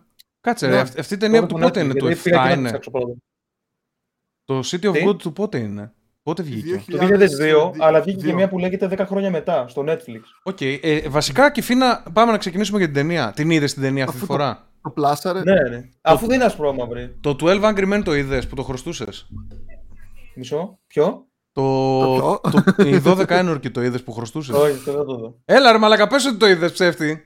Το έχω τον Τζάρι τώρα, μαλάκα τελείως. Τον Ντότζαρ. Το έχω τον Τζάρι, Λοιπόν, λες, πάμε, τι είναι. πάμε, είναι να, αυτό που πάμε να κάνετε, ξεκινήσουμε αμένα το review της ταινίας. Η ταινία που θα συζητήσουμε για αυτή τη βδομάδα ε, είναι το «Η πόλη του Θεού, City of God», Cidade, de Deus, δεν ξέρω. Να πώς. ξέρεις, με κάνετε ρε μουνιά να νιώθω και τύψεις γαμώ το στόμα σας. Ε, μαλάκα πρέπει να νιώσεις. Πρώτα απ' όλα πρέπει να τη δεις γιατί είναι καλή ταινία. Ξεκινάμε από αυτό. Ισχύει. Μην, μην είσαι αρχίδι. Και Δεν μπορώ. κάποια, Δεν στιγμή, είπα. κάποια στιγμή δες τηνα και κάν' το μας Ωραία, έκπληξη. Άκου. Θα τη δω, αλλά άμα δω όλες τις ταινίες που υπάρχουν και δεν έχω πια άλλη να δω, θα δω και αυτήν. Κάποτε Οκ. στη ζωή μου. Πριν, ε, πριν από τις Barbie, πριν από τις Barbie όμως. Εντάξει, τουλάχιστον δώσε μας αυτό. Εντάξει. λοιπόν, ε, City of God, η πόλη του Θεού. Για πείτε μου, mm-hmm. να ξεκινάει εσύ, άμα- άμα είναι πρώτη φορά. Ωραία, έτσι, για λοιπόν, να- θα το ξεκινήσω εγώ επειδή έχω τη χειρότερη περίληψη και τη χειρότερη παρουσίαση. Γιατί ρε Πόσο μαλάκα, σου- όχι. Γίνε... Ξεδίπλωσε το ταλέντο σου, άντε. Λοιπόν, αρχικά ήταν πολύ ωραία ταινία. Okay. Μου άρεσε επειδή ήταν σε φάση ντοκιμαντέρ. Βασικά, όχι ντοκιμαντέρ. ήταν σε φάση Σε ότι φάση μίλαγε, μου ντοκιμαντέρ. άρεσε που ήταν σε φάση ότι μίλαγε για αληθινά γεγονότα που έχουν γίνει αυτά. Οκ. Μμμ. Αυτό είναι λίγο ψέμα, αλλά δεν Ε, πειράζει. Θα το συζητήσουμε μετά αυτό. Στην αρχή, στην αρχή είχα ψιλονευριάσει με τους μπάτσους. Εκεί που χρεώσανε, που φάγανε έναν... ο οποίος Φάγανε ένα ήταν, παιδάκι ε, που δεν άγγελος. έφταιγε. Και του χρεώσανε, είδαν ότι δουλεύει και του βάλανε το όπλο στο χέρι. Δηλαδή εκεί καταλαβαίνεις ότι μπορούσαν να σκοτώσουν οποιοδήποτε και στα αρχίδια τους. Δεν τους έκανε κανείς τίποτα. Ναι. Ε, μετά, γενικά η ταινία δεν μου έβγαλε ότι πεινάγανε αυτοί που γινόντουσαν δολοφόνοι. Δεν παρουσίασαν ότι πεινάνε, ότι δεν είχαν να φάνε και αναγκαστήκανε. Απλά ήθελαν να γίνουν Κανείς δεν gangsters. πεινάει, ρε μαλάκα, εδώ και 100 χρόνια στο δυτικό κόσμο. Τι εννοείς. Καλά, εντάξει, αυτό είναι Άλλο, η στην φτώχεια, Βραζιλία, άλλο η φτώχεια και να ζεις. Ξέρεις τι, ε, μπορεί να σε οδηγήσει στο έγκλημα, ας πούμε, και το ότι δεν έχεις κρύο νερό και θες να έχεις ζεστό νερό, κατάλαβες. Αυτό δεν στο έβγαλε ότι έχουν φτώχεια. Ε, Φαινόταν ότι ήταν φτώχεια, φαινόταν ότι ήταν υποανεκτι... υποαναπτυγμένη χώρα. Ότι ζούσαν σκατά και άσχημα. Πλέον το λέμε, ε, για να είμαστε πολύ correct, το λέμε Επίσης, ανα, φαινόταν αναπτυσσόμενη ότι- χώρα. Το λέμε. Αναπτυσσόμενη. Αναπτυσσόμενη, sorry. Επίσης, φαινόταν ότι Υποαναπτυγμένη. σε αυτή τη χώρα, άμα δούλευες μια απλή δουλειά, όπως ο άλλος που είχε πάει να δουλέψει στο σούπερ μάρκετ, ότι θα παίρνεις τα αρχίδια σου. ναι, Φαινόταν αυτό. ναι. Αλλά ήταν λάθος όλη η δομή της κοινωνίας τότε. Ήταν όλα λάθος. Ήταν πολύ πίσω. Καλά, Εντάξει, μιλάμε για είσαι ρα- παράξενη είσαι χώρα ρατσιστής τώρα. γι' αυτό- Είσαι ρατσιστής, γι' αυτό τα λες αυτά. Ε, Όχι, ρε φίλε. για, Απλά δεν. για συνέχισε. δεν, είναι- δεν τι λες ρε μαλάκα. Άμα το στόμα σου. στόμα σου. Ρε φίλε, απλά δεν ήταν. ο- Εσύ θα ήθελες να ζήσεις αυτή τη χρο- να ήσουν ένας από αυτούς. Να είμαι ένας από αυτούς δεν θα ήθελα, όχι. Για άλλους Ο λόγους. άλλος ο τυπάς, ο άλλος ο τυπάς πήγε, πήγε και γάμισε την κόμενα του άλλου του Πεπέγκα, του Κάκορ. Του Πεπέ. του γάμισε την κόμενα και δεν την προστάτεψε μετά. Σηκώθηκε και έφυγε για να ζήσει. Ποια, ο άλλος περίμενε, σκότωσε περίμενε, την γυναίκα περίμενε. του μετά. Ποια, α, λέ- ποια λέμε, λέμε αυτή, το κοντό. αυτή είναι με, το, με την μπανάνα, λέμε. Στην Ναι. αρχή, ναι, αυτή Ναι, με οκ. την μπανάνα. Οκ. Τι Πήγε, να την του προστα- γάμισε την τι να κόμενα. την Μάλλον προστατεύσει την πήρε και από ακριβώς; κόλλο γιατί είχαν και μια μπανάνα πάνω στο, τρα... στο κρεβάτι. Κάτσε, και όμως, τους- για, γιατί να την προστατεύσει εκεί, απλά τρέχεις να γλιτώσεις. Ούτως ή άλλως ο κοντός είχε και διασυνδέσεις με την ναι, το- δεν τον- αστυνομία. Τον είχε στο ξύλο, ρε φίλε, αλλά. Δεν ήθελε να παλέψει, δηλαδή προτίμησε να φύγει. Γιατί να από τη- παλέψει για μία γκόμενα ρε μαλάκα που γαμάει; Δεν, δεν ήταν ο Έτσι, έρωτα. το σηκώνεις και θέλεις, Δεν ήταν ξέρω ο εγώ, έρωτας από της εκεί ζωής πέρα. του. Ήταν μία, μία παντρεμένη που γαμούσε αυτός. Δικό της θέμα. Δεν τον είναι. ένιωξε κιόλας. Μα δικό της θέμα είναι. Ε, Εγώ, ας πούμε, αν γαμούσα μια παντρεμένη και έμπαινε ο άντρας της, θα τους έλεγα βρείτε τα και θα φεύγα. Δεν, τι, πού κολλάω εγώ να κάνω συζήτηση; Θα πήγαινε και σε τον μπαλκόνι. ναι, ρε μαλάκα. Εννοείται θα πήδα από τον μπαλκόνι. Εννοείται. Φοβα- Άρα φοβάσαι και το ξύλο. Όχι, θα κάτσω να με σκοτώσει ο άντρας. Ε, πρώτα απ' όλα δεν έχεις δει τα βίντεο που έχω δει, γι' αυτό τα λες αυτά, μαλάκα. Άστο. Άστο, κα- κάτι μαχαιρώματα. και- Άστο με, με αυτά τα θέματα. Ο Μάριος τα έχει δει, γιατί έχουμε τον κοινό γνωστό που μας τα δείχνει. Αλλά όχι. να Ναι, πεθαίνει μαλάκα, όλος- δεν γίνεται να Πρώτα απ' όλα, πρώτα απ' όλα Να ξέρεις τι, πεθαίνει. ξέρεις τι γίνεται και φίνα. Αν Μου έχω άρεσε η άδικο, ταινία, μου άρε- είχε αν ωραίες έχω άδικο ανησυχίες. θα τρέξω, δεν θα κάτσω να παίξω ξύλο. Δηλαδή, αν έχω άδικο και έρθει, έρθει ο άλλος να με δείρει, δεν θα έχω την βούληση να τον δείρω ενώ φταίω. Ξέρεις, έχει αυτό το δίκιο με το μέρος του. Οπότε θα προσπαθήσω να φύγω. Δεν θα Εντάξει, μπλέξω. ναι. Για πες τι πήγε να πεις. Είχε, ωραί- είχε ωραία σκηνοθεσία. Είχε ωραία πλάνα. Ναι. Ήταν, ήταν πολύ προσεγμένη νομίζω. Και για 2002 η ταινία ήταν την ίδια χρονολογία που βγήκε και το Gladiator που είδαμε. Μαλάκα, εγώ τώρα ήταν σκατά. παθαίνω πολιτισμικό σοκ με το 2002 που λέτε, γιατί μου κάνει εντύπωση που είναι τόσο παλιά. 2002, ναι. 2002 είναι τέλεια νομίζω αυτή η ταινία. Δηλαδή, εγώ πόσο, τη βάζω, τη βάζω και μετά τον Godfellas σε βαθμολογία. Πόσο τη βάζεις; Τη βάζω δεύτερη από αυτές που έχουμε δει. Ε, έχετε δει και μια παραπάνω εσείς, αλλά τη βάζω παρόλα αυτά δεύτερη. Πόσο τη βάζεις; Πόσο είχα βάλει το Godfellas, 9. Δεν ξέρω. Άρα 9,5. Όχι, αφού τη βάζω δεύτερη, πώς θα τη βάζω; Α, δεύτερη, τη βάζει πίσω, πίσω από τον Goodfellas, ναι. Ναι, ναι, ναι, ναι. Άρα 8,5-8 κάπου. Κοίτα, το Goodfellas μπορεί να βάζει και 9,5. Δεν ξέρω πόσο έβαλε, δεν θυμάμαι τι είχα πει. Αλλά Πρώτα απ' όλα δεν είναι Godfellas, είναι Goodfellas. Goodfellas, ναι. Είναι Godfather. Είναι... Εντάξει, μπερδέθηκα τώρα με τον God. Που είναι, ναι, City of God. είναι City of God, έχεις δίκιο, ναι. Μπερδέθηκα με αυτή τη σημερινή. Λοιπόν, μπορεί να τη έβαζες για ένα 8,5 σε αυτήν την ταινία που είδα χτες. Σε ευχαριστεί πολύ η ταινία. Ε, Μάρι, Ήθελα θες... να βάλω καπάκι να σκεφτείς και αυτή που βγήκε μετά από 10 χρόνια. Ε, ε, δεν, την έχω, δεν, δεν, την έχω δει καθόλου αυτή. Δεν, έχω, δεν είχα ιδέα ότι κάνω ότι υπάρχει. Ε, επειδή το ψάξα, αυτή αρχικά δεν είναι ταινία. Ταινία είναι σαν ντοκιμαντέρ. Ντοκιμαντέρ για γυρίσματα, ρε παιδί μου, για το... ή για τους χαρακτήρες τι έγινε. Για τους, για τους χαρακτήρες πιο πολύ, αλλά και τους τοπιούς και γενικά πώς σκύλισαν τα επόμενα 10 χρόνια για την ταινία. Τι αντίκτυπο είχε. OK. Okay. Τι ε, άλλαξε και τι δεν άλλαξε. Είναι ότι εκείνη τη χρονολογία, δηλαδή το 1960 με 70 και αρχές 80, που ήταν αυτή η ταινία, ήταν ότι σαν η ζωή, η ζωή των ανθρώπων στη Βραζιλία είχαν μηδέν αξία. Προφανώς, μα είχε μηδέν αξία. Πρώτα απ' όλα ακόμα έτσι είναι. Δηλαδή σκο, σε, σκότωνε ο καθένας όποιον ήθελε. Δεν κατάλαβα ποτέ στην ταινία. Ακόμα, έτσι, ακόμα έτσι είναι η κατάσταση σε πολύ μεγάλο βαθμό. Σε Δεν κατάλαβα γιατί τους λόγω είχαν όλοι όπλο. Και πού το βρίσκανε, δηλαδή. Είχαν όλοι όπλο, ρε φίλε. Πώς γίνεται να είναι τόσο πλησμένη αυτή η κοινωνία, αυτό το χωριό που ξεκίνησε; Ε, Μάρια, θες να το πάρεις εσύ εγώ. Επίσης κάτι τελευταίο που θέλω να πω. Έχω δει κάτι βιντεάκια στη Βραζιλία πριν 3-4-5 χρόνια ότι ακόμα κλέβουν περαστικούς εκεί πέρα. Ναι. Ου, στο Ρίο δεν μπορεί να τι γίνεται.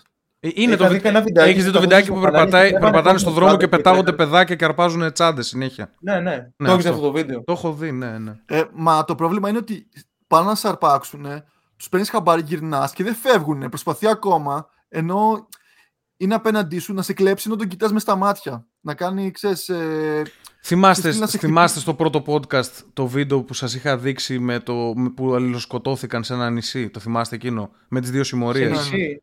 Ναι, ναι. Ε, νησί δεν φαίνεται ότι είναι νησί, τέλος πάντων. Ε, το, το θυμάσαι. Μπορούσαν καθίσει πίσω από τα μάξι και παίζανε πυροβολισμό. Ναι, ναι, ναι. ναι, ναι, ναι. ακόμα υπάρχουν αυτά τα σκηνικά. Αυτό θα ναι, σου πω ότι δεν είναι κάτι. Ε, θα το πάρω εγώ άμα είναι. Λοιπόν. Ε, η ταινία ε, για μένα είναι η καλύτερη που έχουμε δει μέχρι στιγμής. Μου άρεσε πάρα πάρα πάρα πολύ. Πάρα πάρα πάρα πολύ. Την είχε δει πρώτη φορά τώρα; Δεύτερη. Ε, την είχα δει και μικρός, μου είχε αρέσει. Ε, ναι, μου είχε αρέσει. Θυμόμουν, θυμόμουν ότι μου είχε αρέσει. Τώρα την είδα ακόμα καλύτερα και μου άρεσε ακόμα περισσότερο. Είναι, είναι πολύ ωραία ταινία. Μου άρεσε πάρα πολύ η σκηνοθεσία. Είχε πάρα πολύ ωραία ενέργεια. Πάρα πολύ ωραία ατμόσφαιρα στη σκηνοθεσία. Δηλαδή, τα χρώματα που επέλεξαν, η απουσία μουσικής που επέλεξαν, ε, ο τρόπος που τα κτίρια που σου δείχναν, όλα αυτά ήταν κατάλληλα φτιαγμένα για να σου δώσουν αυτό το αποπνικτικό της φτώχειας και της φαβέλας, ότι είσαι εκεί μέσα ε, μου βγάζει ένα συνέστημα ότι δεν θέλω να βγω από το σπίτι μου να κυκλοφορήσω έτσι όπως είναι εκεί η κατάσταση. Τόσο ωραία το, το απέδωσαν σαν, ε, σαν, σαν ατμόσφαιρα τον χώρο. Ταυτόχρονα. Ειδικά στο τέλος εκεί με τις φωτογραφίες ήταν πολύ ωραίο σκηνικό. Περίμενε. Τράβαγε φωτογραφίες από τα. Ταυτόχρονα χρησιμοποίησαν παιδάκια για ηθοποιούς, οι οποίοι δεν ήταν ηθοποιοί και αυτό τους κατέστησε πολύ πιο αληθοφανείς. Δε, άμα ήταν ηθοποιός κάποιος, ας πούμε, μπορεί ας πούμε, όπως ο Ρον και η Ερμιόνι να κάνανε φάτσες για να, κάνουν, να γίνουν λίγο ηθοποιοί. Εδώ δεν είχε τέτοια. Ήταν το παιδάκι του έλεγαν κάτσε έτσι εκεί και πες αυτό. Και ήταν τα παιδάκια έτσι σοβαρά και έλεγαν αυτό. Και έβγαζε, έβγα, έβγαλε μία αμεσότητα. Πρώτα απ' όλα τους πίστεψα όλους. Οι χαρακτήρες ήταν όλοι τέλειοι. Οι χαρακτήρες ήταν όλοι τέλειοι. Παίξαν όλοι τέλεια. Και ήταν, ήταν ωραίο, ωραία και τα αρχέτυπα των χαρακτήρων. Δηλαδή, ε, ξέρεις, έχεις τον καλό, έχεις τον κακό, έχεις τον, ε, τον μεγαλύτερο σε ηλικία, ο όμορφος, ξέρεις, ήτανε, είχε, δημιουργήσαν έτσι πολύ ποικιλία στους χαρακτήρες. Ναι. Ήταν όλοι πολύ διαφορετικοί μεταξύ τους. Όλοι πήρανε περίπου αυτό που ταιριάζει, που τους άξιζε σε θέμα, σαν θέμα story arc για έναν χαρακτήρα. Ε, Καλά, αυτός με τα γυαλάκια που δολοφονήθηκε είναι, ήταν πολύ άδικο. Ναι, αλλά, ναι, αλλά τέρια, ναι, αλλά τέριαζε να, να την πληρώσει. Δηλαδή, σκέψου ότι είναι ένα άτομο το οποίο ε, το πάει καλά, είναι συμπαθητικός, τον αγαπάει όλος ο κόσμος και σιγά σιγά θέλει να ξεφύγει από όλα αυτά. Είναι, στο προδιαγράφει, ρε παιδί μου, ότι θα πεθάνει. Εντάξει. Κανείς δεν, πήγε, κανείς, κανείς δεν πήγε με την κόμενά του σε μια φάρμα να ζήσει. Από όσο το λένε κάμερα δεν είδαμε ποτέ να κάνει κάποιο έγκλημα εκτός από παιδί που χτύπησε τον άλλο στο παγκάκι. Ναι, και γε, γενικότερα. Ο κάμερα τον Μπένι δεν τον έδειξε ποτέ να κάνει κάποιο έγκλημα. Ήταν πολύ, ένα... Ήτανε πολύ συμπαθητικός χαρακτήρας γενικά. Ναι. Και... Αυτό που πήγε να δουλέψει στο σούπερ μάρκετ, λες. Όχι, όχι. όχι το, αυτό, αυτό που πυροβόλησαν, ο Μπένι. Ο Α, ναι, ναι, ναι. Ε, πάρα, πολύ, πάρα πολύ καλά. Μου άρεσε πάρα πολύ. Ε, δεν ξέρω, τώρα αυτό απευθύνομαι και, και σε εσάς και στο κοινό. Έχω συχαθεί τους γκρι χαρακτήρες. Έχω κουραστεί με τους γκρι χαρακτήρες. Φτάνει, το καταλάβαμε, ξέρετε να γράφετε. Ξέρετε να γράφετε. Εντάξει, στα αρχίδια μας θέλω ήρωα και θέλω και κακό. Έχω κουραστεί με τον γκρι. Φτάνει. Και μου άρεσε ε, πάρα πολύ. Μου άρεσε πάρα πολύ που το μαύρο το παιδάκι. Ο, πώς τον λέγανε, Μάρια, θυμάσαι όνομα; Ο κακός. Ο, ο κακός, ο Ζε. Ο Ζε. Μου άρεσε πάρα πολύ που δεν μας πρίξανε τον Μπούτσο για το λόγο που έγινε κακός. Δεν μας έδειχναν, ξέρω εγώ, ότι ο πατέρας του τον έδερνε ή ο θείος του τον βίασε ή κάτι τέτοιο. Μα δεν υπήρχε λόγος. Ήταν απλά ψυχοπαθής μαλακισμένο. Ε, drunk on power. για αίμα αυτό το παιδί. Ε, ήτανε, ήτανε, μέθησε, από την, μέθησε από την εξουσία και από τη δύναμη, από τα όπλα. Εντάξει, είναι απόλυτα φυσιολογικό. Δεν χρειάζεται να πάντα να κάνουμε γκρι έναν χαρακτήρα, να προσπαθούμε ο ανταγωνιστής της ταινίας να είναι κάτι που το κοινό ας πούμε τον καταλαβαίνει. Στα αρχίδια μου. Αυτό, αυτό μου άρεσε. Θέλω απλά πράγματα στις ταινίες μου. Ο, ο πρωταγωνιστής μας ήταν απλά καλό παιδί. Δεν είχε κάποια σκηνή που κάτι έκανε για να σκοτώσει κάποιον ή κάτι τέτοιο. Ήταν σε όλη τη διάρκεια καλό παιδί. Τότε που πήγε να μπει λίγο σε γκρι ζώνη και να γίνει να κλέψει, πάντα η καλοκαρδοσύνη του έμπαινε μπροστά. Αυτό θέλω. Θέλω πρότυπα σε ταινίες να βλέπω. Και θέλω και τέτοιο προς αποφυγή, ρε παιδί μου. Παραδείγματα προς αποφυγή. Φτάνει με τον γκρι. Δεν λέω να μην υπάρχει τον γκρι, να υπάρχει, αλλά όχι όλοι να είναι γκρι όπως προσπαθούν να το παίξουν σε όλες τις ταινίες. Ο κεντρικός ε... κακός να είναι εν τέλει ψιλοκαλός, όπως κάνουν με το Θάνος για παράδειγμα. Λέμε τώρα. Για πες, αυτό αποθεώνεται με τον knockout που ξεκινάει από τον τέλειο καλό ναι. Και κάνει μια μετάβαση και γίνεται το τέρμα αρχίδι μέσα στην ε, πλοκή. Που, δεν, που δεν, δεν, είναι αρχ, δεν είναι αρχίδι, by the way. Ε, δεν, ας πούμε, παρόλο που κατέληξε να γίνει εγκληματία. Ναι, παρόλο που κατέληξε να γίνει εγκληματίας και να σκοτώσει τη μισή πόλη, καλά έκανε. Εφόσον ε, η αντίδρασή του είναι δικαιολογημένη, κατά τη γνώμη μου. Τον χτίσανε ωραία, κατάλαβες. δεν, δεν ενοχλούσε κανέναν. Είναι μετάβαση είναι η τέλεια μετάβαση που ναι. κάνουν. Είναι πολύ όμορφο το δίνουν.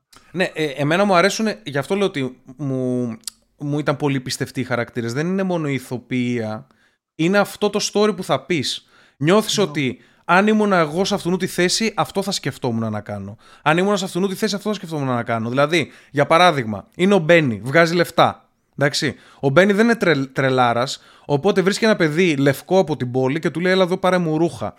Και εγώ αυτό σκεφτόμουν. Θα με πιάνε η ματαιοδοξία μου να γίνω πιο ωραίος. Θα βάφα τα μαλλιά μου, θα έκανα κάτι τέτοιο, κατάλαβες. Αν ήμουν τρε, τρελάρας και άσχημος, θα ήμουν σαν το Ζε. Θα ήμουν σαν το Ζε. Αλήθεια, θα βίαζα μια κοπέλα μπροστά στον κομμένο. Αλήθεια το έκανα. Ε, αν ήμουν τρελός σαν αυτόν. Γέλασα πολύ με το σχόλιο μες στην ταινία που λέει ο Ζε ήταν απλά άσχημος. Ναι. Ήταν απλά... Γενικά, γενικά ήταν ας πούμε τα παιδάκια. Τα παιδάκια, ξέρεις, όπως παίζαμε εμείς στο στο, στο χωριό με τα ποδήλατα, τα παιδάκια παίζανε με όπλα ε, στη φαβέλα. Μπορώ να φανταστώ τον, τον εαυτό μου σε αυτές τις συνθήκες να τρέχουμε με τους φίλους μας 10 χρονών με όπλα και να κλέβουμε και να σκοτώνουμε. Μπορώ να το φανταστώ. Έλα, και εμείς. Όπα, όπα, incriminating evidence, έρχεται, πες το κεφίνα. Όχι, και εμείς παίζαμε με ροβόλαρ, αλλά εντάξει, δεν ναι, σημαίνει κάτι αυτό. Ναι, αυτό θέλω να πω ότι οι, οι, χαρα... οι χαρακτήρες ήταν όλοι οι χαρακτήρες ήταν όλοι ιδιαίτερα πιστευτοί και μου άρεσε πάρα πολύ. Αυτό, αυτό δηλαδή... Απλά αυτή αληθινά. Ξέρεις τι, δεν μου αρέσει να βλέπω σε ταινίες να γίνεται κάτι και να λέω άσε μας μαλάκα τώρα αυτό το κάνεις για να εξυπηρετείς την μπλοκή. Δεν θα το έκανε αυτό ο χαρακτήρας. Suspension of disbelief. Κατευθείαν φεύγει το suspension of disbelief και πλέον αρχίζω και συνειδητοποιώ ότι βλέπω, πάλι, βλέπω ταινία. Κάποιος την έγραψε. Αυτό το συνέστημα δεν το είχα στο City of God. Ήταν ο άλλος, ήταν παρθένος που προσπαθούσε να γαμίσει. Εν τέλει ήρθε ένας πιο ωραίος από αυτόν με λεφτά και του γάμισε την κόμενα. Δεν είχαμε. Δεν του, δεν του κάτσε Αυτό είναι το παράδειγμα που πέρασε αυτή η ταινία. Ότι όσο οι καλοί δεν γαμάνε. Ναι, μα, μα ξεστή, δεν του κάτσε η γκόμενα γιατί βρήκε κάποιον καλύτερο από αυτόν. Αυτός είναι ο ρεαλισμό, ο ρεαλισμός, έτσι δεν είναι. Άμα του καθόταν η γκόμενα, άμα του καθόταν η γκόμενα, δεν θα λέγατε, δεν θα λέγατε, ξέρω εγώ, γιατί του κάτσε, δεν κολλάει επειδή είναι πρωταγωνιστής του κάτσε. Εγώ αυτό θέλω. Θέλω ρεαλισμό. Η γκόμενα δεν θα το καθόταν. Το αιτιολόγησε και ο ίδιος. Λέει την ίδια στιγμή, εγώ ήμουν απένταρος ναι. και δεν είχα τι να κάνω στη ζωή ναι. μου. Το αιτιολογεί, ξέρει και ο ίδιος ποια είναι τα, και το, για τους και το ότι το αποδέχτηκε και το ότι αποδέχτηκε αυτό το πράγμα και ήταν φίλος, έτσι ξέρω, σαν μπέτα ναι. μαζί με τον Μπένι και αυτό είναι ρεαλιστικό. Και αυτό είναι full ρεαλιστικό. Κανένας δεν θα πήγαινε ας πούμε, να την πει σε κάποιον ε, μαφιόζο. Θα ήταν φίλος του και γλυφτράκι. Όποιος και να ήταν. Αυτά μου άρεσαν πάρα πολύ. Δείχνουν χαρακτήρες που έχουν ουσία. Μπράβο σε αυτόν που το έγραψε πραγματικά. Τι; Ούτε επειδή ήταν ο πρωταγωνιστής, δεν έδειξε ότι τον πείραξε. Το, το έδειξε ότι τον πείραξε, αλλά έδειξε ότι το αποδέχτηκε, ρε παιδί μου. Δηλαδή έλεγε συνέχεια έχουν έρθει όλο και πιο κοντά, αλλά είναι μια, ε, είναι μια απογοήτευση. Άμα έβλεπες τώρα αυτή την ταινία ε, σε Hollywood δεδομένα, ξέρεις, ο πρωταγωνιστής εν τέλει θα τον έδερνε τον Μπένι και μετά θα τη γαμούσε κιόλας ενώ είναι geek. Κατάλαβες κάτι τέτοιο. Και ή οι άλλοι θα του καθόταν κάποια στιγμή κάτι μια μαλακιά θα έκανε ο Μπένι και θα στηριζόταν σε αυτόν και θα του καθόταν εν τέλει. Δεν έχουμε happy ending εδώ. Εδώ έχουμε ρεαλισμό και φαβέλα. Μου άρεσε η τελευταία σκηνή. Ε, σου δίνει και κίνητρο άμα θες να γίνεις φωτογράφος αυτή την ταινία ότι δεν ξέρω, στα άτομα που τους αρέσει η φωτογραφία να, να κυνηγάς το στιγμιότυπο το γαμάτο σαν ρεπόρτερ είναι πάρα πολύ δυνατό, πάρα πολύ ωραίο σαν κόνσεπτ. Αλλά συγκεκριμένος ήταν ρε φίλε μέσα στο πεδίο της μάχης, μέσα στη μέση. Ναι, αυτό. Και βρήκε, εκμεταλλεύτηκε δηλαδή αυτό το πράγμα για να πάει στο επόμενο επίπεδο της ζωής του. Ε, ήταν, είχε κάτι που δεν είχαν οι υπόλοιποι. Εντάξει. Ε, when life gives you lemons, make lemonade ουσιαστικά. Και μου, άρεσαν, μου άρεσε και η τελευταία σκηνή με τη μάχη και που στο τέλος θα μπορούσε να τελειώσει εκεί, αλλά μας έδωσαν έξτρα bonus ότι οι αστυνομικοί ήταν corrupt και προσπαθούσαν να ελευθερώσουν το ΖΕ και αυτό το τράβηξε. Δηλαδή, ε, είχε πολύ ωραίο closure ολόκληρο. Και άλλα μπορώ να πω, αλλά overall ε, τέλεια ταινία, καθηλωτική, δηλαδή δεν την είδα σε ένα go γιατί είχα δουλειές, αλλά όσο την έβλεπα ήμουν εκεί και ζούσα με τους χαρακτήρες, παιδί μου, μαζί. Πάρα πολύ καλή, 10 στα 10, ξέρεις. Τη βάζω 10 με την έννοια ότι, εντάξει, δεν είναι η καλύτερη ταινία όλων των εποχών, αλλά 10, είναι 10 κι αυτή, μαζί με τις άλλες, είναι ταινιάρα απλά. Ποια άλλες έχεις βάλει ψηλά εσύ; Ε, ψηλά έχω βάλει το Pulp Fiction. Το Pulp Fiction και την Ασπρόμαυρη. Ε, το Pulp Fiction δεύτερο, την Ασπρόμαυρη τους 12 ενόρκους τρίτη. Αλλά ε, πρώτη, πρώτη μέχρι στιγμής στο City of God με διαφορά κιόλας κατά τη γνώμη μου. Δηλαδή πολύ καλύτερη από το Pulp Fiction. μαριε mm-hmm. μην επηρεαστείς και ε, τα ίδια. Όχι, όχι. Εγώ με ένιωθα, επειδή την είδα με διακοπές, γιατί έπρεπε να σταματάω ταυτόχρονα. Ωραία. Ναι. Ένιωθα ότι αυτά τα 10-15 λεπτά που δεν έβλεπα, ήθελα να γυρίσω, να δω τι θα γίνει παρακάτω. Κρατάει το ενδιαφέρον από την πρώτη στιγμή ταινία. Παρόλο που βλέπεις ταινία κοινωνικού περιεχομένου και λες, εντάξει, κοινωνικό περιεχόμενο θα βαρεθώ. Ρε, εσύ δεν είναι πολύ δεν... κοινωνικό το περιεχόμενο. Ήταν δράση, είχε δράση. Είχε, είχε, είχε, είχε δράση. Είχε αλλά... και λίγο coming of age. Δηλαδή, άτομα τα οποία ξεκινάνε από μικρή ηλικία. Ε, ε, Έχεις τον ήρωά σου, κατάλαβες. Και σιγά σιγά ναι. εξελίσσεται. OK, okay, είχε δράση, αλλά είχε δράση δεν είδες Matrix. Αυτό εννοώ ότι είχε normal πράγματα. Δηλαδή δεν έβλεπες το wow. Μαλάκα παίζει να έχει πιο, πολλέ, πιο πολλές σκηνές μάχης από το Matrix.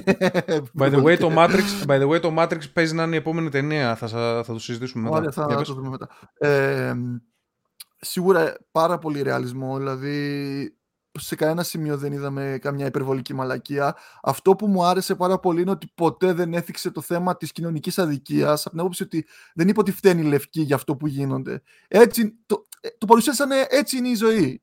Βρεθήκαμε εκεί, ήταν τελείωσαν. Ε, μα δεν φταίνε. Μα δεν φταίνε. Οι ίδιοι φταίνε ναι. που είναι εγκληματίες. Είναι απλό το πράγμα. 2002 ε, έχουμε. Το 2002 δεν είχαμε ηλίθιες προπαγάνδες και βασικά είχαμε, μαλακές λέω. Δεν είχα, είναι, ε, απλά δεν είναι στο Hollywood. Απλά, ε, ναι, εντάξει. Απλά δεν είναι στο Hollywood. Ε, αυτό που λίγο με κούρασε είναι ότι είχε πολλά κοψίματα σε κάποια φάση. Ειδικά όταν πήγαμε στο σημείο της πόλης που μας μετέφερε από το μικρό χωριό μέσα στη μεγάλη πόλη που κόβαν πολλά πράγματα, ειδικά η σκηνή που πεθαίνει ο Μπένι είναι κόψιμο, κόψιμο, κόψιμο, κόψιμο και χάλια φωτισμό κιόλας και με ενόχλησε λίγο αυτό. Εκεί ήταν, αφού ήταν στο κλαμπ, Εκεί πήγα να πάω επιληψία εγώ. Ε, εντάξει, έχουμε δει σε πολλές ταινίες σκηνή κλαμπ που τις μεταφέρουν. Εμένα, πιο, εμένα, δηλαδή, εμένα μου άρεσε γιατί μου θύμισε και εμένα μια σκηνή σε ένα κλαμπ που ήμουν ε, μικρός. Το κάνανε αυτό με το Π.χ. φως. Δεν ξέρω τώρα αν απαγορεύεται. Ναι. Έχετε, μπει σε Π.χ. κλαμπ, στο- έχετε μπει σε κλαμπ που αναβοσβήνει έτσι απότομα και φαίνεται σαν να κινούνται Ναι. όλοι σε αργή κίνηση.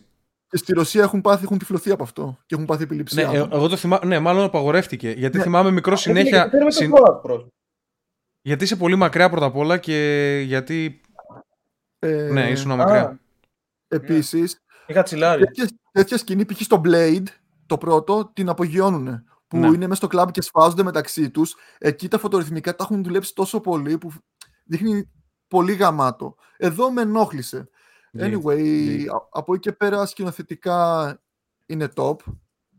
Ναι. Δεν, ε, δηλαδή, ο, ο, στήσαν όλα να είναι έτσι όπως πρέπει. Αυτό που είπες με τα παιδιά, επίσης τρομερή λεπτομέρεια. Άλλη μια λεπτομέρεια που βρήκα, που το είπε ο Κιφίνας, για το φαΐ. Δεν φαίνεται να πεινούσανε και όντως το έχουν προσέξει σκηνοθετικά να μην υπάρχει ούτε μια σκηνή με φαγητό επίτηδες. Ε, Έχει Και εκεί που ώστε- κλέψαν τα κοτόπουλα, τα μπάσταρδα. Ναι, μόνο αυτό ουσιαστικά. και το κάνανε επειδή ίσως να υπάρχει αντίθεση ότι τα παιδιά σε αυτές τις γειτονιές δεν νοιάζονται για Ότι δεν ήταν φαΐ. αυτό το κίνητρό τους. Ναι, δεν τους νοιάζει το φαΐ, τους νοιάζει η βία και τα ναρκωτικά. Και Να- θέλουν να υπάρχει βγάλουν, ένας- Ουσιαστικά θέλουν να βγάλουν λεφτά για να είναι, να είναι κυρίαρχοι, να είναι το μεγάλο ψάρι μέσα, Ναι. σ- μέσα στη, στη λακκούβα τους. Ουσιαστικά. Δεν υπάρχει πρόβλημα με το φαΐ, αυτό είναι. Και, και- γι' αυτό δεν το βάζουν κιόλας μέσα. Λέει ότι τα παιδιά αυτά ζουν Ε, καθαρά. μαλάκα, ναι, για να... είμαστε, ξέρεις τι, να είμαστε λίγο ρεαλιστές. Ο, ο φτωχός ο κόσμος δεν πεινάει. Αυτή τη στιγμή κάποιοι στην Αφρική πεινάνε και πάλι τους ταΐζει ο δυτικός κόσμος. Δηλαδή, ε, οι φτωχοί άνθρωποι στον πλανήτη αυτή τη στιγμή έχουν πρόβλημα παχυσαρκίας για την ακρίβεια. Ειδικά στη Ναι, μην Δύση. τρώνε σκατήλες. Ναι. Τρώνε σκατήλες γι' Ναι, αυτό. δεν, δεν τίθεται- Ε, δεν τίθεται τέτοιο θέμα, δεν υπάρχει πλέον. Αν μιλούσαμε, Και το- αν, αν έχεις μια ταινία του 1800, ας πούμε, ναι, να πεις έπεσε ένας λοιμός περίεργος και πεινούσε ο κόσμος. Και ψάχνανε να φάνε. Ή, ή ακόμα και πιο πρόσφατα, το 1940, ας πούμε, με πόλεμο. Τότε Και ναι. Μου κάνει, μου κάνει τρομερή εντύπωση πως δεν το, το φαΐ δεν υπάρχει καθόλου και το δικαιολογεί τελικά και κάνει τρομερό, τρομερή μετάβαση πως από τα παιδιά από το τσιγαριλίκι μετά δεν τους ενδιαφέρει καθόλου το τσιγάρο και το χασίς και το γυρνάνε μόνο στην κόκα. Δηλαδή είναι στοχευμένο όλο αυτό. Δεν γίνεται τυχαία ότι μέχρι ένα σημείο αναφέρει μόνο μαριχουάνα και μετά μιλάει αποκλειστικά για κόκα. ναι. Ε, επίσης μου άρεσε πολύ το concept που το σχολιάσαμε νωρίτερα του γεννημένου κακού ότι το παιδί δεν, ε, δεν έγινε κακός για κάποιο λόγο. Υπάρχει και αυτή η κατηγορία και το, σας το, το είχαμε σχολιάσει και παλιότερα με το, με το παδικό θέμα με τον Άλκη ότι κάποιοι γεννήθηκαν για να, για να είναι δολοφόνοι. Και δεν παίζει Είναι, ρόλο ξέρεις το τι, ότι... Δεν είναι ότι γεννήθηκε, εντάξει, δεν είναι ότι γεννήθηκε περσέ. Απλά είναι ε, η κατάσταση τέτοια που τον έκανε να είναι μεθυσμένος από, Ναι. την, μεθυσμένος από τη δύναμη που έχει και από τη βία. Να το θέσω πιο σωστά. Ψυχολογικά ασταθή άτομα Ναι. σε συγκεκριμένα περιβάλλοντα γίνονται, έχουν την προδιάθεση να είναι δολοφόνοι. Ναι. Και ειδικά Δεν με είσαι φταίει άσχημο. ούτε- Ειδικά με είσαι άσχημος. Ούτε Χωρίς πλάκα. επηρεάστηκαν από αυτά. Χωρίς Ναι, πλάκα. ούτε Το, φταίει- το λέω χωρίς πλάκα αυτό. Ισχύει. Άμα είσαι, Ισχύει. άμα είσαι ασχημάντρας, δεν βρίσκεις γκόμενες, έχεις πολύ περισσότερο rage. Αυτό είναι δεδομένο. Sorry, συνέχισε. Ε, γενικά, σαν πλοκή, ε, μ' άρεσε πάρα πολύ. Δεν μου άρεσε τα μπρος πίσω που έκανε χρονολογικά σε κάποιες φάσεις. Με κούρασαν λίγο. Πότε έκανε μπρος πίσω, δεν το θυμάμαι. Ξέρεις που ξεκινάει από το σπίτι του Μπλάκη, πώς λεγότανε. Μετά σε ξαναπάει στην αρχή. Δεν το θυμάμαι, αλλά θυμάμαι ότι η πρώτη σκηνή είναι με την κότα που είναι στο τέλος. Μόνο αυτό θυμάμαι. Αλλά αυτό ήταν καλό edit. Ναι. Γενικά, τη Ναι, θεωρώ, και μετά, γενικά τη θεωρώ τρομερά καλά edited την ταινία. Μου άρεσε πάρα πολύ το edit. Ναι. Εγώ θα Και δω και το μετά- δεύτερο part που είναι σαν ντοκιμαντέρ. ε, και μετά πάει πίσω, ενώ είσαι στη σκηνή με την κότα. Μετά γυρνάει πίσω εκεί που είναι μαζεμένη στο σπίτι και πάει να αγοράσει ο καλός ε, ναρκωτικά. Ναι, οκ, εντάξει, εντάξει, το δέχομαι. Και μετά συγκινάει ακόμα πιο πίσω. Και το δεύτερο έτσι που με ενόχλησε είναι ότι με ενόχλησε εισαγωγικά. Μιλάμε για μια ταινία που δεν είχε ξεκάθαρο πρωταγωνιστή. Είχε 4-5 που ήταν κεντρικά πρόσωπα και μετά είχε και τους τσίρους από δίπλα που τις είχε όλους με ονόματα και έπρεπε να θυμάσαι ανα πάσα στιγμή ποιος, πώς λένε τον Σιγά- καθένα. Ναι, αλλά τουλάχιστον, τουλάχιστον σου βάλανε ψευδόνυμα, λες και παίζουμε Dota. Σου Ναι, λέγανε, ξέρω εγώ, ναι, το, το πάλι κανόνι, καλά, ο δηλαδή. γίγαντας, ήταν τέτοια. Εγώ- Δεν, δεν, σου, δεν τον έλεγαν όλου Μανουέλ για να μην μπορούμε να πούμε ναι. τίποτα. Σκεφτόμουν ποιο είναι το φιλέτο ρε, και μετά θυμάμαι ότι είναι ο άλλος που πυροβόλησε τον Πιτσιρικά από ε, τους Εγώ το, το θυμάμαι, ναι, το θυμάμαι. Το ναι, φιλέτο. Ε, ο κοκκίνο μάλι. Στην αρχή μόνο το θυμόσουν εκεί που κάνανε την πρώτη, την πρώτη κλεψιά με τις μπουκάλες. Ναι. Εκεί ε, δεν τους πρόλαβες να τους μάθεις. Πόσο, πόσο θα τη βαθμολογήσεις, Μάρια, την ταινία; Εγώ το βάζα γύρω στο. Θεωρώ ότι είναι καλύτερο που έχουμε δει. Αλλά επειδή δεν ξέρω τι θα δούμε στη συνέχεια, δεν δίνω 10, γύρω στο 9. Ε, στην πούτσα μας, μαλάκα. Ναι, εντάξει. Αλλά δεν, δεν θέλω ότι πιάσαμε τα βάνη, οπότε θα πω ένα 9. Okay. Αυτή ήταν η ανάλυση ταινίας. Δείτε την. Βλέπετε ότι έχουμε δώσει και οι τρεις καλή βαθμολογία. Σπάνια συμφωνούμε. Και συνήθως κάποιος του αρέσει, κάποιο δεν του αρέσει. Είναι ταινιάρα εν τέλει. Και καλά θυμόμουν. Η επόμενη ταινία τώρα, κοιτάξτε. Θα κάνω μια ανανέωση να δω γιατί έχουμε μια ισοβαθμία την οποία θα τη λύσουμε πολύ εύκολα. Να ρωτήσω κάτι, ρε αρχίδι. Ναι, συγγνώμη. Εσύ με βάλει σήμερα να πω πρώτος για να δεις. Άμα, θα... άμα την έχω δει, όντως. Όχι, δεν το σκέφτηκα έτσι. Όχι, αφού... Για να μην πω ξέρω, αυτά που είπατε κι εσείς. Αφού μας είπες ότι την είδες, μαλάκα, σε πιστεύω. OK, okay, εντάξει. Λοιπόν. ε, περίμενε λίγο να με βάλεις στο Patreon. Είχαμε ισοβαθμία ανάμεσα στο Snatch και το Matrix. Δεν το ξέρω. Δεν, το ξέ... δεν ξέρεις το Snatch; Ελληνικά. Χέσε μας τα Το 2000 και αυτή. Snatch 2000. Λοιπόν. Τώρα άρα, είναι... άρα καταλήγουμε ότι εκείνη τη χρονολογία 2000 με 2002 βγήκαν οι καλύτερες ταινίες. Ότι ήταν όλες καλύτερες από το μονομάχος. Αυτό θα καταλήξουμε. που, πήρε, που πήρε όλα τα Όσκαρ. Εγώ που σου άρεσε, Μάρια. λοιπόν, η αρπαχτή λέγεται Μάρια, άμα θες λίγο να σε. Με τον Brad Pitt είναι. Ναι. Δεν έχω δει τίποτα. Λοιπόν, ε, ακούστε τώρα. Έχουμε δύο ψήφους για το Snatch, δύο για το, για το Matrix. Αλλά, αλλά θα δούμε το Snatch γιατί το ψήφισε ο GRG Παπάιο. Οπότε θα, του δώσουμε, θα δώσουμε το tiebreaker σε αυτόν και... Ε, να προτείνω κάτι άλλο. Τώρα μπορούμε να το δούμε την άλλη φορά. Όχι, θα πεις μαλακία. Να, να δούμε το Snatch τώρα για να δώσουμε και priority και την επόμενη εβδομάδα να μην γίνει ψηφοφορία και να δούμε το Matrix. Όχι. Άμα θέλουν να ψηφίσουν το Matrix την επόμενη εβδομάδα. Μίλησε δημοκρατία για ακόμα μια φορά. Έβαλα και εγώ τα breaker όπως ο, ο Τζέρτσι το Fight Club αυτή την ταινία, γιατί πάτησα κάτι εικόνες. Το, Snatch, ε, το Snatch, κοιτάξτε, βλέπετε director και writer Guy Ritchie.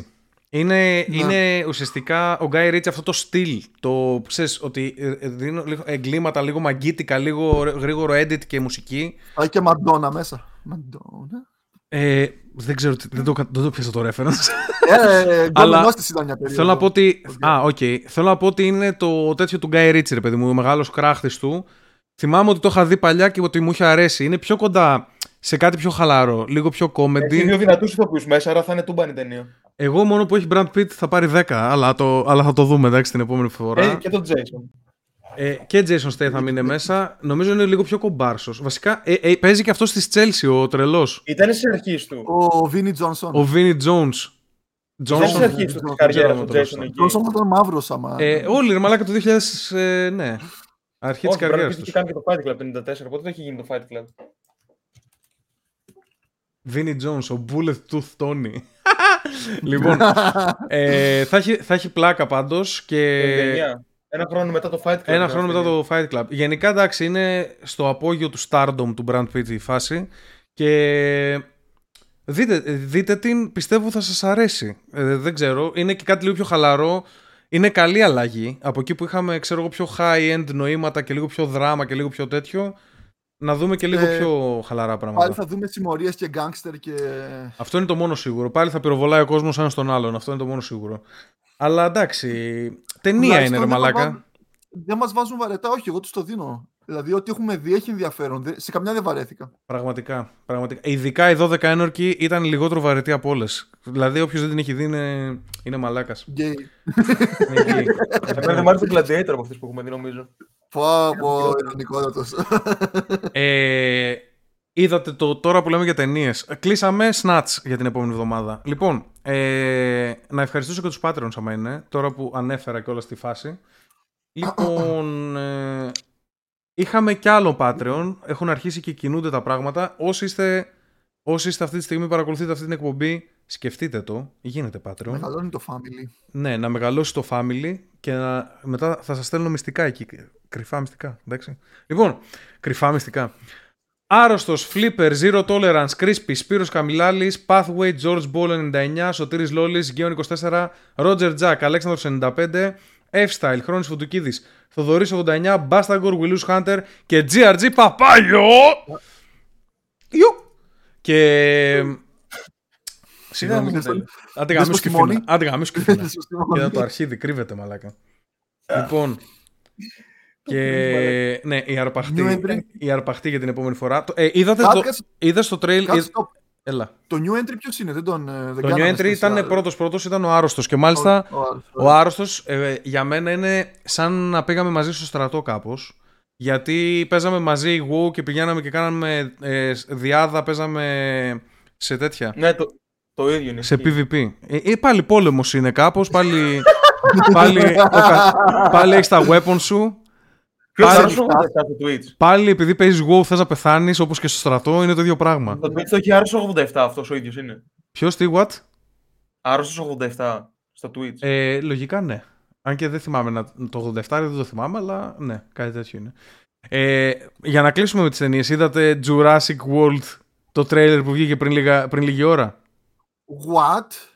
Και Φίνα, βάλ το, βάλ, βάλ το τρέιλερ να παίξει, έχει πλάκα και να το, να το σχολιάσουμε. Είναι στο τρέλο τέρμα τελευταίο από μένα. Απλά το κοπανάς κατευθείαν. Το ξέρεις, δεν έχω δει το ένα. Ούτε. Δεν έχεις δει το πρώτο Jurassic Park. Τίποτα, τίποτα από αυτά. Το Jurassic Park είναι επίσης, ξέρω εγώ, η αγαπημένη μου ταινία. Είναι, ξέρω εγώ, top 3 ταινίες. Και αυτό με τον Chris Pratt βλέπετε πολύ άνετα. Βάλε, βάλε, βάλε, βάλε ήχο. Καλό. Ε, Όχ, με τους μαλάκες. πάτε λίγο πώς, πάτε, πάτε, λίγο, πάτε λίγο πώς, ε, να, να σχολιάζουμε κιόλας. Λοιπόν, στο τέλος από την προηγούμενη ταινία, οι δεινόσαυροι το έχουν σκάσει από τα νησιά και τέτοια και τώρα ζουν πλέον στην Αμερική. Κανονικά έχει δεινόσαυρους ε, στον έξω κόσμο. Αυτό το κόνσεπτ ε, νομίζω... Έχει το 2022 στην Πελοπόννησο μου δουλεύει. Τι έγινε; Α, έχει λύκους. Ναι, ναι, αυτό. Κοίταξε τώρα. Αυτό το κόνσεπτ, εγώ έχω να πω ότι είναι το καλύτερο από όλα μέχρι στιγμής. Δηλαδή, είναι η έκτη ταινία που βγαίνει και είναι, είναι το καλύτερο κόνσεπτ από όλα, κατά τη γνώμη μου. Όλα τα προηγούμενα ε, ε, δεν είχαν να κάνουν τόσο πολλή δουλειά. Βάλε παρακάτω Αυτή να. Μπορεί να δει κάποιος, άμα δεν έχει δει τα προηγούμενα, ή βασίζεται η μία στην επόμενη. Στην άλλη. Πρώτα απ' όλα, δες και τα προηγούμενα, δεν θα χάσεις και τίποτα. Δεν θα πάθεις και τίποτα να δεις μια Ωραία, ταινία. Ε, αλλά ναι, νομίζω δεν χρειάζεται. Αυτό που είπα αρκεί. Ότι απλά οι δεινόσαυροι έχουν εξεχηθεί στην άγρια φύση. Δώσε. Something that was real.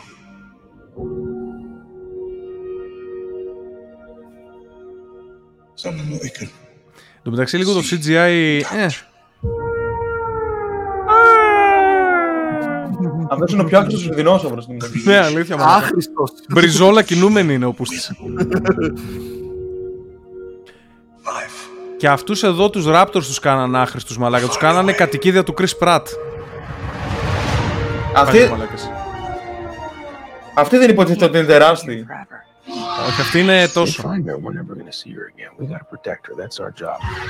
Γιατί γέρασε ο Μαλάκας εδώ, τι έπαθε; Από πάντα 47 χρονών ήταν ο Chris Pratt, Μαλάκα. Ωπα ρε.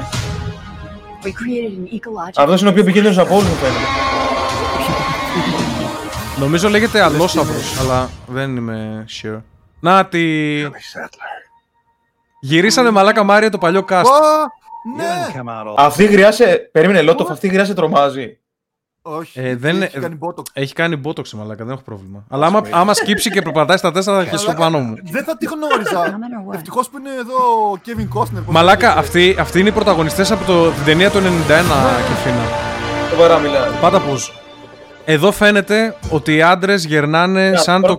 Οι άντρε οι άντρες γερνάνε σαν το κρασί και οι γυναίκες γερνάνε σαν το γάλα. Αυτό, φαίνεται. Αυτό ναι, απο... αποδείξαμε μόλις.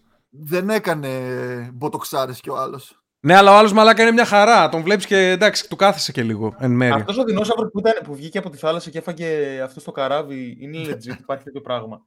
Ε, δεν έχω υπόψη μου αυτή τη στιγμή κάτι εδώ στο, στη Θεσσαλονίκη κοντά, αλλά. Στην, ε, Υπήρξε. Στην Κάφα ναι. το Μαριάνου λένε ζουν τέτοια ζώα. Κάπα. Κάπα το ναι, Δεν, μπορούν, δεν μπορεί να υποστηριχθεί από το οικοσύστημα το σύγχρονο κάτι ναι. τέτοιο κυφίνα για να απαντήσουμε στην ερώτηση. Δεν μπορεί να... για τώρα, ρε, για το παρελθόν. Δηλαδή, υπήρχαν, ναι. Κάτι, δεν θα είχαν βρει κάποιο σκελετό, κάποια. Ε, υπήρχαν και. Υπήρχαν ναι, ναι, βρει. Μα επειδή έχουν βρει τα λένε ότι υπήρχαν, αλλιώς δεν θα το έλεγαν έτσι. δηλαδή, έχουμε, βρει τα, έχουμε βρει τα απολυθώματα και κρίναμε ότι ήταν κάπως έτσι, ας πούμε. Πρωτοβουλίες ο Spielberg πήρε. ναι. πήρε αρκετές. Πήρε πρωτοβουλίες, εντάξει, για τα χρώματα και όλα αυτά, αλλά δεν πειράζει. Για πάτα πλήν. We not only lack dominion over nature. Goldberg. We're subordinate to it. Goldberg, ρε μαλάκα αρκεί. Τι είναι αυτό η πόλη και καλά που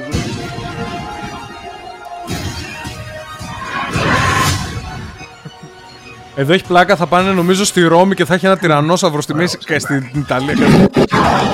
Εδώ. Κάτσε ρε, ποια χρονολογία έχει γυριστεί αυτό και καλά. Τώρα ρε. Και δραματίζεται. Τώρα, τώρα. Άφησαν τους δεινόσαυρους ελεύθερους. Κάτσε ρε, όπα, όπα. Πώς βρέθηκαν οι Ιταλία οι δεινόσαυροι; Εντάξει, μαλακέ, παρόμοι, τώρα το είπα στην τύχη, μαλακά. Μα ήταν Ναι, και καλά πώς έχουν επανέλθει. Με time traveler έχουν έρθει. Όχι, το αιτιολογεί στην Γιατί έχουν έρθει και καλά μου. Ε, είναι, είναι, κλόνοι, είναι, δηλαδή. είναι κλόνοι κλωνοποίηση. Τους δημιουργήσαν στο εργαστήριο κανονικά και τους μεγαλώσαν από αυγά. Απλά το να ταξιδέψουν τόσο πολύ δεν αιτιολογείται. Δεν σε δω γαμάτη σκηνή. Δεν σε δω γαμάτη σκηνή, μαλάκα. Alien. Αυτό εδώ.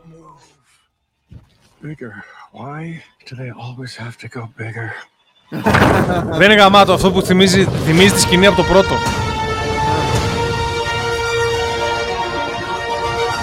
Λοιπόν, τη μαγεία, τη μαγεία του πρώτου δεν μπορεί να την πιέσει κανένα πιστεύω. Όχι, αλλά... Είναι ταινιάρα και το 2 είναι επίσης ταινιάρα. Δείχνω ότι σεβάστηκαν εδώ. Δεν είχαμε γκέι μαύρους δεινόσαυρους να φιλιούνται. Περίμενε λίγο. Τι δεν είχαμε; Γκέι μαύρους δεινόσαυρους. Κάτι τέτοιο έχει στα remake συνήθως. Αλλά όχι, εντάξει. Πέρα από την υπερβολή, όντως ε, δείχνουν να σέβονται λίγο το όλο κόνσεπτ του Jurassic Park και να μην το γαμάνε. Εγώ είμαι σίγουρος ότι θα το γαμήσουν, αλλά δεν πειράζει. Θα έχει. Ξέρεις τι, Βλέπεις μια ταινία με δεινόσαυρους οι οποίοι είναι απελευθερωμένοι μέσα στο χώρο. Ξα... Οπότε δεν με ενοχλεί. Ναι. Τώρα βάλε τις μαλακίες θες τώρα. Άμα θες ένα στράντζ να σκοτώσει τον τυρανόσαυρο, δεν με νοιάζει, ας πούμε. Θα... Κάντο καλό το υπόλοιπο και δεν μας νοιάζουν άμα κάνεις λίγο χαζομαρούλες. Ε, όπως στους, ε, στους νάνους του Lord of the Rings που... αυτό θα το συζητήσουμε άλλη στιγμή ε, περιμένω να βγει αυτό το σκουπίδι για να θυμώσουμε και να το κάνουμε, να το κάνουμε ανάλυση Ψήνω να δω το πρώτο Δες το Έχει βγει και παιχνίδι το μεταξύ Jurassic World Ένα ρε μαλάκα. Αυτό, Μιλάμε για 30 χρονών franchise τώρα. Είναι 30 κάτι κιόλας παίζει να είναι. Ε, Επίσης ένα άλλο πράγμα που έγινε τώρα πρόσφατα θα σας διαβάσω λίγο ένα σκηνικό. Ε, μου το ποστάρανε πολλές φορές, δεν ήθελα να το συζητήσουμε στο podcast για να μην μου πούνε ότι είμαι σεξιστής ή κάτι τέτοιο, αλλά θα το συζητήσουμε αναγκαστικά τώρα, γιατί όλοι λένε να το συζητήσουμε. Ε, η πρώτη γυναίκα οδηγός F-35, πρώτη γυναίκα οδηγός ναι. F-35 αεροπλάνων. Άρα πιλότος. Τι, τι είπα; Οδηγός. Το ίδιο είναι. Λοιπόν, πιλότος. ε, κράσαρε, κράσαρε το αεροπλάνο της στην πρώτη του πτήση. Και αυτή στη φωτογραφία είναι. Αυτή στη φωτογραφία είναι. Είναι πάνω, σε ένα, είναι πάνω σε ένα τέτοιο αεροπλανοφόρο. Γενικά έχουν ένα θέμα με τα αεροπλανοφόρα οι γυναίκες. Ε, δηλαδή ξεκίνησε να το προσγειώσει μάλλον και του γάμισε τα πρέκια. 100 εκατομμύρια, 100 εκατομμύρια ζημιά έκανε. Ερώτηση. Στο άρθρο λέει. Κάτσε, ότι... υπάρχει, υπάρχει και βίντεο. Είναι άκυρο το βίντεο. Από κάτω αυτό που δείχνει είναι από το κοντέρ που τις φωνάζουν και τις... το βίντεο δείχνει να έρχεται και να συγκρούεται. Αλλά όχι πολύ Ερώτηση. καλά. Και τις φωνάζουν όλοι. Τις λένε όλοι. Πάρε ύψος! Αυτό ουσιαστικά αυτό είναι που ακούγεται. Για πες ναι. Μάρια. Στο άρθρο λέει ότι υπήρχαν τεχνικές δυσκολίες. Και τεχνικές αστοχίες. Υπήρχε η τεχνική αστοχία ότι έβαλες οδηγό αυτήν, μάλλον. Δεν πάνε να το δικαιολογήσουν οι παλιοθέοι. Δεν έχετε. Ξέρεις, α, θα σου δώσω καλό ένα fact. Σέβο, σωστή, σωστή, Υπάρχει μια κυρία η οποία λέγεται Κάρα Χούλτγκριν. Άμα θες και αυτή μπορείς να τη δείξεις, ε, Κιθίνα. Είναι η πρώτη γυναίκα πιλότος η οποία ε, το 94 ήταν η πρώτη που ήταν πιλότος σε, σε μαχητικό πάνω σε αεροπλανοφόρο. Και αυτη είναι η πρώτη γυναίκα επίσης που πέθανε. Ε, και αυτή σκοτώθηκε με, το, με τέτοιο. Γενικά... Μας Α, έχει... κάτσε, και, και αυτή με το F-35 πέθανε. Ε, με το 35 δεν ξέρω αν πέθανε ή άμα απλά τα γάμισε. Δεν πέθανε και μικρή, 30...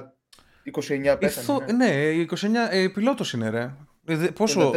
Δεν θα είσαι 50 χρόνων πιλότος ούτως ή άλλως. Και ναι, είναι κρίμα. Ε, δεν ξέρω, ρε μαλάκα. Α, έχει και εδώ βίντεο. Ου! Δεν το έχω δει. Θα το δω εγώ μόνος μου. Wave off power. Εγώ έχω μια δουλειά με στην και έρχομαι. μην το δείτε. Wave off power. Ουφ, α, οκ. Υπάρχει το βίντεο στο Wikipedia.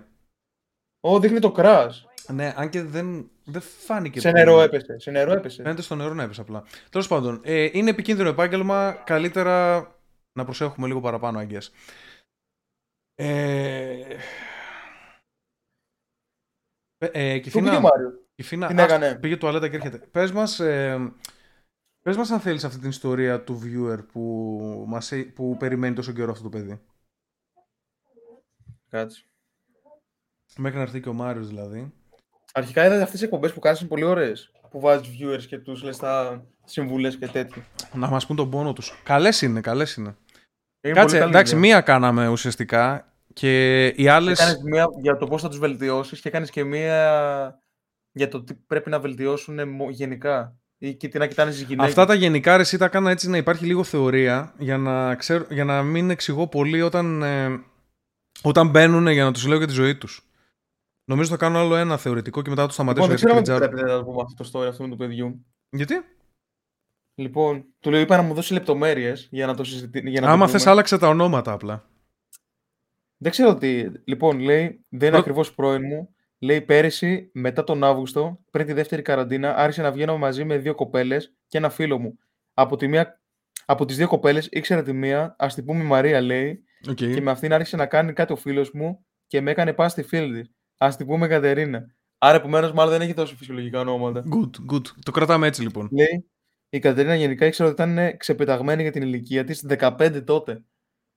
Okay. Και αυτός πιτσιρικά εντάξει. Μην, μην νομίζετε ότι είναι κανένας μεγάλος. Πρώτα απ' όλα επιτρέπεται στα 15 να κάνει σεξ. Είναι... 15 τότε και εγώ ήμουν στη φάση 2-3 εβδομάδες αφού είχα χάσει την παρθενιά μου. Άρα ήμουν με full αυτοπεποίθηση και λέω εδώ είμαστε. Αυτός νομίζω έχει χάσει την παρθενιά του στην μπουρδέλα μου, δεν κάνω λάθος. Α, τόσο αυτοπεποίθηση. το κέρδισες. Ένιωσε καμιάς. Γενικά βγαίναμε κανένα μήνα και πήγαινε ωραία φασούλα, την πήδηξε εν τέλει και σε κάποια φάση απλά σταμάτησα να μου μιλάει και να απαντάει σε μηνύματα, τηλέφωνα κτλ. Σε κάποια φάση εγώ βγαίνω με τη Μαρία, η άλλη κοπέλα, ναι. και όπως ζητάγαμε για την Κατερίνα, μου λέει πως η Κατερίνα γενικά έχει πάει με διάφορους και ένας από αυτούς ήταν και ο θείος της. 40 πλάς. 40 πλάς με τον οποίο πήγαινε συστηματικά από το περασμένο καλοκαίρι, από τα 14 της δηλαδή. Και αυτή άρχισε να τον θέλει κιόλας. Και αυτή άρχισε να τον θέλει κιόλας, το ανακάλυψαν οι γονείς της. Άκου τι μου λέει μετά. Το ανακάλυψαν οι γονείς της και αφού έγινε της πουτάνας με το θείο, δεν είμαι σίγουρος αν έγινε μήνυση, την πήγαν ψυχολόγο και είδαν ότι έπασχε από σύνδρομο στο Χόλμη. που και καλά γουστάρει στο βιαστή σου. Όχι το βιαστή. Ε, αυτόν που σε... αυτόν ναι, δεν τη βιάζει. Απλά ήταν, ναι. ήταν πολύ μικρής ηλικίας αυτή.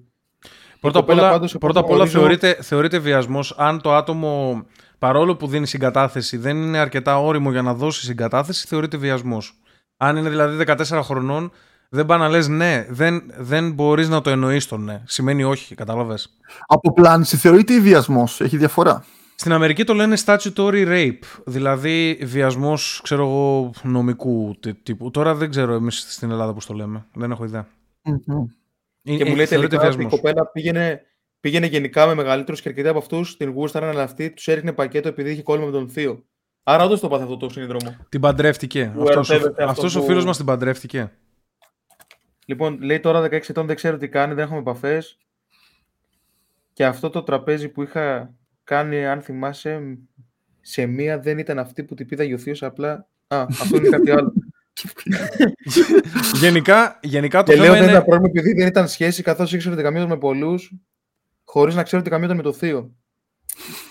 Το θέμα... δεν έμπαινα στο τρυπάκι να δεθώ μαζί της, απλά περνούσε καλά, λέει. Το θέμα είναι ότι δεν αρκεί να μας στείλετε μια ενδιαφέρουσα ιστορία. Θέλουμε να μας δώσετε και τις απορίες σας για να σας τις λύσουμε.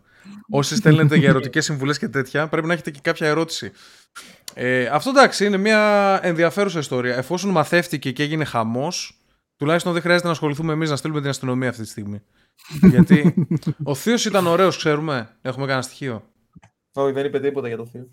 Γιατί όταν λες θείος, μπορεί να φαντάζεσαι ε, έναν τελειωμένο εντελώς. Σκέψου πόσο άρρωστος είναι όμως για να γαμίσει την κόρη του αδερφού του ή της αδερφής του. Εντελώς άρρωστος είναι, τρελός είναι, εννοείται. Είναι και, είναι και παιδεραστής επίσης. Ήταν 14, πόσο ήταν αυτή. Αλλά. OK. Okay, okay. Ε, διαχωρίζουμε. Είναι, είναι κολόπεδο όλοι αυτοί. Ε, τώρα που το λέμε, άσχετο. Pokemon, Pokemon Arceus, πώς φάνηκε; Εμένα. Και τους δύο. Θα το έπαιζα. Είδα που το stream-άρανε, είδα μερικά stream-άκια. Ναι. Βλέπω σου, σου, σου άρεσαν gameplay. Ναι. Μ' άρεσε να σου άρεσε, το είδες. Έχει κάποια διαφορετικά mechanics, παρατήρησα. Ότι δεν έχει τα, πώς τα λένε, τα natures. Έχει διάφορα mechanics καινούργια. Ας πούμε, για παράδειγμα, πρέπει να πατήσεις το κουμπί για να εξελιχθεί το Pokémon σου. Άμα πάει δηλαδή, ξέρω εγώ, στα τάδε level που εξελίσσεται, μετά πρέπει να πατήσεις το κουμπί εσύ για να το εξελίξεις. Αντί να πατάς Β όλη την ώρα. Μπορεί να πετάξεις Pokéball χωρίς να το κάνεις encounter πρώτα με δικό σου Pokémon; Μου άρεσε και αυτό το mechanic. Και αυτό είναι κάτι καινούριο. Γενικά προσπαθούν. Ε, by το κάνουν ρεαλιστικό κάπου. By the, by the way, το θεωρώ τραγικό παιχνίδι, χάλια, αλλά ε, είναι, ξέρεις, ξέ, παιχνίδι που μαλάκα βαριούνται πάρα πολύ στην Game Freak. Δεν υπάρχουν υπούστητες. Δηλαδή, από τότε που βρήκανε την, το printer λεφτών που είναι τα Pokemon, έχουν καθίσει έτσι, δεν έχουν αλλάξει τη φόρμουλα εδώ και 40 χρόνια. τι πιστεύω, ότι έχουν βρει μια τεχνολογία που θα το κάνουν super γαμάτο, αλλά δεν το βγάζουν από τώρα και πάνε σταδιακά. Όχι, απλά δεν ασχολούνται καθόλου, δεν τους νοιάζει. Δηλαδή είναι όλα cash grab. Μαλάκα σκέψω ότι αυτή, αυτό το παιχνίδι δεν είχε καν voice acting και απλά ήταν κάτι φιγούρες που έκαναν έτσι το κεφάλι τους, ούτε καν τα στόματα να κουνηθούν, ναι. ούτε καν ε, περπατούσαν σαν ρομπότ. Αυτό το πράγμα λες και, λες και το φτιάξε παιδί στο σπίτι του. Τα, Στη τα χώρα του voice acting δεν είχε voice acting. Ναι, πραγματικά. Και στο voice acting είναι όντως, είναι όντως καλύτεροι από τους, ε, από τους δυτικούς, οι Ιάπωνες. Και ναι, απλά δεν ασχολούνται ρε. Απλά δεν ασχολούνται. Κάνουν το ίδιο πράγμα τουλάχιστον τώρα ε, βάλανε κάποια καινούργια πράγματα, βάλανε λίγα καινούργια Εκτός, mechanics, προσπαθούν λίγο να εξερευνήσουν το τοπίο και αυτό είναι το θετικό της υπόθεσης. Δηλαδή είναι σκατά το παιχνίδι, αλλά μπορεί να... Μπορεί αυτές οι ιδέες, άμα εξελιχθούν. Ναι, ρε παιδί μου, άμα εξελιχθούν αυτές οι ιδέες, το επόμενο ή το παραεπόμενο μπορεί να βγει κάτι καλό ενδεχομένως. Ε... Αν και δεν τους εμπιστεύομαι, γιατί έχουν 30 χρόνια παράδοση στη μαλακία. Για πες, Μάρια. Μπορεί να φταίει και το fan base να είναι τόσο για τον Μπούτσο. Δηλαδή, ό,τι σκατά να τους πετάξεις για Pokémon ναι. να το φάνε. Αυτό ισχύει για τα πάντα. Αυτό ισχύει για τα πάντα. Πάντα έτσι πέφτει, και, πάντα έτσι και πέφτει η ποιότητα. εκεί πέρα. Απλά στα Pokémon, επειδή μιλάμε για μεγάλους σε ηλικία πλέον ανθρώπους που θα δεχτούν το κάθε τι, δεν θα έχουν κάποια πέτρα. Το ίδιο ισχύει, το, το ίδιο ισχύει για το WoW. Απλά ό,τι και να είναι θα πληρώσουν οι παλιωμαλάκες, θα ναι, γυρίσουν πίσω. Δεν παίζει ρόλο. Ναι. Εγώ σκέφτηκα να πάρω ολόκληρη κονσόλα ρε φίλε για να παίξω αυτό το game όμως. Ε, ναι, γιατί είσαι Pokemaniac και εσύ, κατάλαβες; Αυτό είναι το point. Ότι χτυπάνε σε όλους. Απλά να, απλά να ξέρεις ότι είναι βαρετό και ψιλοχάλια. Αυτό είναι το point. Το story είναι το, story είναι το χειρότερο story όλων των εποχών, λένε όλοι. Ε, που έχει γραφτεί ε, σε παιχνίδια. Δεν story. Δεν φημίζω. Εντάξει, τουλάχιστον στο. Πάντως οι πρώτες κασέτες, τώρα για να μην είναι αδικό το Game Freak, οι πρώτες κασέτες είναι γαμάτες κασέτες. Τα RPG. Ε, story δεν, δεν είχαν καλό. Ναι, εντάξει. Αλλά πάλι. Ε, πιο, πολύ, πιο πολύ ήταν κάτι σε φάση είσαι ο πρωταγωνιστής εσύ κάπως. Δηλαδή έμπαινες εσύ στο ναι. ρόλο. Ξεκινούσες από μια πόλη, εντάξει, είχε τη μάνα σου μόνο. Δεν μιλούσες ποτέ. Οπότε προσπαθούσαν να σε βάλουν στη θέση του πρωταγωνιστή. Και έβαζες και το όνομά σου στο χαρακτήρα. Δηλαδή δεν ναι, είναι ότι είναι συγκεκριμένο ναι. story σε ένα συγκεκριμένο Όλοι χαρακτήρα. πούτσα βάζαμε και μαλάκας. Τι λέτε. εγώ έβαζα, εγώ έβαζα Λότοφ. Βάζατε normal όνομα; Ναι, ρε. Δεν είναι normal το Λότοφ. Ε, αυτό ακριβώς. Εσύ τι έβαζες, που... έβαζες πουτσα, αλήθεια; Μαλάκας Εγώ, εγώ σίγουρα, σίγουρα το σκέφτηκα και φοβήθηκα μην το δει η μάνα μου. Μαλάκας είχα βάλει σίγουρα. Πουτσα δεν θυμάμαι. Μαλάκα. Μαλάκα saved the game.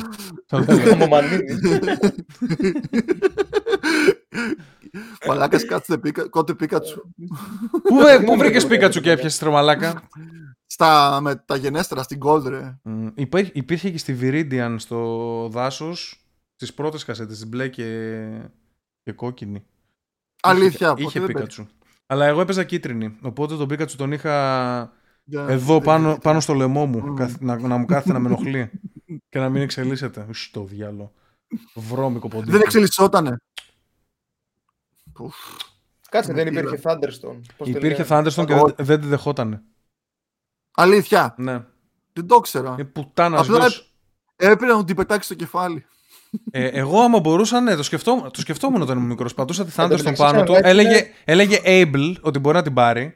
Το πατούσες και έλεγε Pikachu, ξέρω εγώ, doesn't ε, want this, κάτι τέτοιο. Ναι, αλλά σαν Raichu είναι πολύ πιο δυνατό Pokémon από ότι ο Pikachu. Εννοείται, ρε. χάνει λίγο speed σύμφωνα με το anime, αλλά ναι, εννοείται ότι είναι πολύ πιο δυνατό και αυτό ήθελα. Αλλά είναι μουνόπανο, ρε. Το πήραν σύμφωνα με το anime. Επειδή και ο Άσ είχε πάει σε κάποια φάση με την, ε, με την πέτρα και του ναι, λέει Pikachu ψήνεσαι να εξελιχθείς. Και του κάνει μια πικά! Και το χτυπάει με την ε, ουρά και διώχνει την. Εγώ σκέφτηκα ότι θα τους την έβαζα στον κόλλο ενώ κοιμάται πραγματικά. όχι την πούτσα μου, την πέτρα, την πέτρα όχι. Δεν θα βίαζα το, δεν βίαζα το Πίκατσου. Θα, θα γινόταν αυτή η φιγούρα εδώ ότι την Πίκατσου, άμα έχει εξελιχθεί. Θα ήταν σαν να είναι άλλο, άλλο Pokemon. Ε, γι' αυτό δεν τον εξελίξαν. Γι' αυτό δεν τον εξελίξαν, Ερμαλάκα, γιατί να πουλάνε παιχνίδια, γιατί είναι μπάσταρδι. Άρα σε καταδίκαζαν να έχεις αδύναμο starter. Ε, ναι, αλλά μου δίνανε τα άλλα τρία starter όλα κατά τη διάρκεια της ιστορίας. Δεν ξέρω, από κίτρινη δεν Στην κίτρινη δηλαδή ξεκινάς, ξεκινάς με τον Pikachu, κάνεις ό,τι γουστάρεις ξέρω εγώ, έχει και το κρυφό πιτζιότο μέσα στο Viridian γιατί το πιασε ο As στο, στο Viridian αντίστοιχα στο anime. Και σε κάποια φάση βρίσκεις Charmander, βρίσκεις Squirtle, ε, βρίσκεις Bulbasaur και μετά βρίσκεις και Squirtle. Δεν και, το ξέρω, δεν το ξέρω. Και τα έχεις όλα, τα έχεις όλα κανονικά. Όλοι την ίδια ξάδα είχαν σε αυτές τις κασέτες. Είχαμε μανία παλιά να είχαμε τα, και τα τρία αρχικά. Ε, ναι, είναι κάτι δυνατό. Είναι, είναι πολύ μέτρα Pokemon. Είναι δυνατό, μα στι πρώτες κασέτες είναι πολύ δυνατά. Δεν είναι Dragonite, αλλά είναι δυνατά. Στην αρχή είναι δυνατά τα αρχικά. Δεν ξέρω. Όποτε θέλεις, θα πάμε και άλλη μάχη να σου γαμίσω πάλι. Παίξαμε με τον Κιφίνα, παίξαμε τον Κιφίνα Pokemon Showdown, τον διέλυσα. Στην αρχή μπήκε ένας από το chat μου, ο οποίος με γαμούσε, που ήξερε καλά. Και έγραφε αυτός ο, αυτός ο μαλάκας που μπήκε και παίζαμε είχε βάλει όνομα Αντιλότοφ. Άκου εδώ τώρα. Και δεν είχε ο ηλίθιος chat. Δεν είχε, δεν είχε στο Twitch λογαριασμό και έγραφε ο ναι. Κυφίνα και έγραφε ο Κυφίνα. Φάει την πούτσα μου, σε γάμισα λότοφ. Ενώ ε, με έπαιζε ο άλλος. και εγώ ήμουνα. Όχι, κάνω τον Κυφίνα! Ήμουν έτσι. ο Κυφίνα. Ένα ξέρεις σε γαμά απλά σε γενιές που ξέρω μέχρι Emerald. Σταμάτα ρε μαλάκα, σταμάτα. Ρε, ε, αλήθεια, άμα παίξουμε Emerald σε γαμά σε χίνο. Δε, δεν υπάρχει περίπτωση. Και στην Emerald είμαι, Άκου θα κάνουμε. είμαι καθηγητής. θα κάνουμε. Θα ξεκινήσουμε την Emerald. Ναι. Και σε μία ώρα θα δώσουμε battle. Ό,τι προλάβουμε να κάνουμε σε μία ώρα. Ε, από XP και από. Ου, είναι πολύ fair. Speed run μία ώρας. Ε, Έχεις χάσει ήδη. Αλλά τουλάχιστον, τουλάχιστον το βάλεις μία ώρα. Εφόσον το βάλεις μία ώρα, υπάρχει ελπίδα. Υπάρχει ελπίδα. Άμα το βάλεις, ας πούμε, παραπάνω, έχεις χάσει ούτως ή άλλως. Είμαι πολύ γαμιάς. Πότε θα το δούμε αυτό και πού; Κάποια στιγμή θα το, θα το οργανώσουμε. Όταν πάμε, όταν πάμε 200 ευρώ στο, στο Patreon, μπορούμε να το, κάνουμε το οργανώσουμε. και οι δύο. Μία από τις πρώτες... Ψήνεσαι, ψήνεσαι να κάνουμε παράλληλα ταυτόχρονα speedrun, ξέρω εγώ, την κίτρινη, κάτι τέτοιο. Ναι, όχι την κίτρινη όμως. Τη Live Green ψήνομαι. Όχι τη Live Green είναι πολύ καλή, ρε μαλάκα. Κάτι παλιό και ηλίθιο θέλουμε. Silver έπαιξε. Live Green δεν είναι καινούριο, ρε. Silver Gold έπαιξες; Είναι το 2004 η Live Green. Μαλάκα, εγώ έπαιζα Pokemon το 97. δεν, δεν έπαιζα το 97. Δεν είχα... Ωραία, άλλο λέω τώρα. Περίμενε. Ε, περίμενε. Ε, Ποιες έχεις παίξει, έχεις παίξει Ruby, Sapphire, Silver, Gold; Η Ruby και η Sapphire δεν τις έχω παίξει, αλλά έχω παίξει την Emerald που νομίζω είναι η ίδια, απλά έχει και Rayquaza. Ωραία. Θες να το κάνουμε με Emerald, το speedrun; Ναι. Okay. Δεν έχω παίξει Emerald, θα σου γάμισω. Ποιος θα πάρει πρώτος στο πρωτάθλημα; Ούτσο. Θα κολλήσεις θα κολλήσεις το δεύτερο έμβλημα και θα κλαις μαλακα φωνάζεις. Δεν κολλά ποτέ. Σε κανένα ε, τι πούτσα θα του ρίξω. Θα πάρω και το όρτικ, θα δεν γαμώ με το όρτικ μόνο. Δεν μπορείτε να φανταστείτε τι, τι πούτσα θα του ρίξω. Κανένας. Όσοι, όσοι το ακούτε αυτή τη στιγμή, μπορεί να φαντάζεστε ότι θα το γαμίσω, αλλά δεν μπορείτε να φανταστείτε τι πούτσα θα, θα, θα παίξουμε με στοίχημα. Θα παίξουμε με στοίχημα όμως. Μπορώ να σου δώσω handicap μαλάκα κιόλας και να σε κερδίσω σε αυτό. Θα παίξουμε με στοίχημα. Επιτρέπεται να χρησιμοποιούμε glitch. Τι glitch, όχι. Όχι, κανονικά την κασέτα. Οκ, εντάξει. δεκτό. Σπίτι, ε, σπίτι ταχύ, ταχύ, ε, ταχύτητα εννοεί. Ε, παιδί μου, να, μπει, να μπω σε κάνα τείχο και να πηδήξω κάνα barrier, κάνα τέτοιο. Όχι, ε. Ε, cheat εννοεί ρε. Τσιτάκια. Όχι, Έχουν οι ρε, κασέτες. τσιτάκια, Οκ, δικά εντάξει. θα παίξουμε. Κανονικά, οκ. Έπρεπε να παίξουμε την κίτρινη για να πιάσω μνιού 7 level. Είχε πολύ στην αρχή και όλα αυτά. Μμμ. Είναι ωραίο. Είναι, Ε, και, είναι και σχετικά εύκολο. Λοιπόν, θέλετε να, να πιάσουμε ένα θέμα. Ε, για τον Τζο Ρόγκαν έχετε μάθει τι έγινε. Είναι follow-up από τις προηγούμενες συνεδρίες. Κάθε Ποιος φορά είναι το που- Ρόγκαν, θύμισέ μου. Ο ψηλός Εκείνος ο μαύρος, ψηλός ο μαύρος. Α, λοιπόν, ναι. ο Τζο Ρόγκαν λοιπόν, ε, θυμάστε είχε, είχαν ζητήσει να του διαγράψουν τα τέτοια, γίνονται, γίνονται Εκεί χαμός. μιλάω. Τον έχουν κάνει full επίθεση επειδή έχει πάρα πολύ κόσμο ο Τζο Ρόγκαν. Ε, ε, βγάλανε κάτι stats ότι Αυτός Προ- που πες για το Netflix κάτι που έκανε. Μ, για το Spotify. Spotify. ναι. Για το Spotify, ναι. Λοιπόν, άκου τώρα. Σταμάτα ρε Μάρια, το παιδί να εκφραστεί. Πού να λοιπόν, θυμάμαι, ρε μαλάκα, ε, τον άκουσα πράγματα το εδώ πέρα. Spotify του διέγραψε καμιά δονταριά βίντεο. Γενικά του κάνουν επίθεση γιατί ο Ρόγκαν ε, κατά μέσο όρο μαζεύει 11 εκατομμύρια viewers σε κάθε επεισόδιο του. Κάθε μέρα βασικά κάτι τέτοιο. Ενώ οι σταθμοί, οι, mainstra- οι mainstream, στρα- ε, mainstream σταθμοί στην Αμερική μαζεύουν 2 εκατομμύρια. Κατάλαβες, είναι, είναι πολύ χαμηλότερο το επίπεδό τους από τον Ρόγκαν. Ο Ρόγκαν κάνει πάρα πολύ τηλεθέαση. Και έχει πάρα πολύ δύναμη. Και έχουν βαλθεί ρε παιδί μου να τον καταστρέψουν και βγήκε ένα βίντεο αυτές τις μέρες που είναι ο Ρόγκαν και εκτός, ε, εκτός context ρε παιδί μου λέει την λέξη που αρχίζει από νη. Την κακιά λέξη που αρχίζει από νη.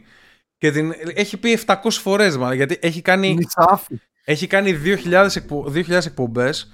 Την έχει πετάξει κάνα δύο φορές, αλλά είναι σε φάση συζήτηση, όχι Α, αυτός εκεί είναι αυτό. Κατάλαβες. Είναι σε φάση ε, αυτή η λέξη τάδε είναι αυτό, αυτό και αυτό. Ε, δηλαδή, απλά την αναφέρει σαν λέξη. Δεν είναι κάτι, Ναι. κάτι ρατσιστικό. Και πήρανε, κάνανε ένα super cut έτσι 3-4 λεπτά. Εγώ, εγώ και κάποιοι άλλοι το λέμε αυτό ε, off- offense archaeology. Δηλαδή, αρχαιολογία του. προσβλητική αρχαιολογία. Να πας πίσω στα παλιά που έχει πει κάποιος για να βρεις προσβλητικά πράγματα.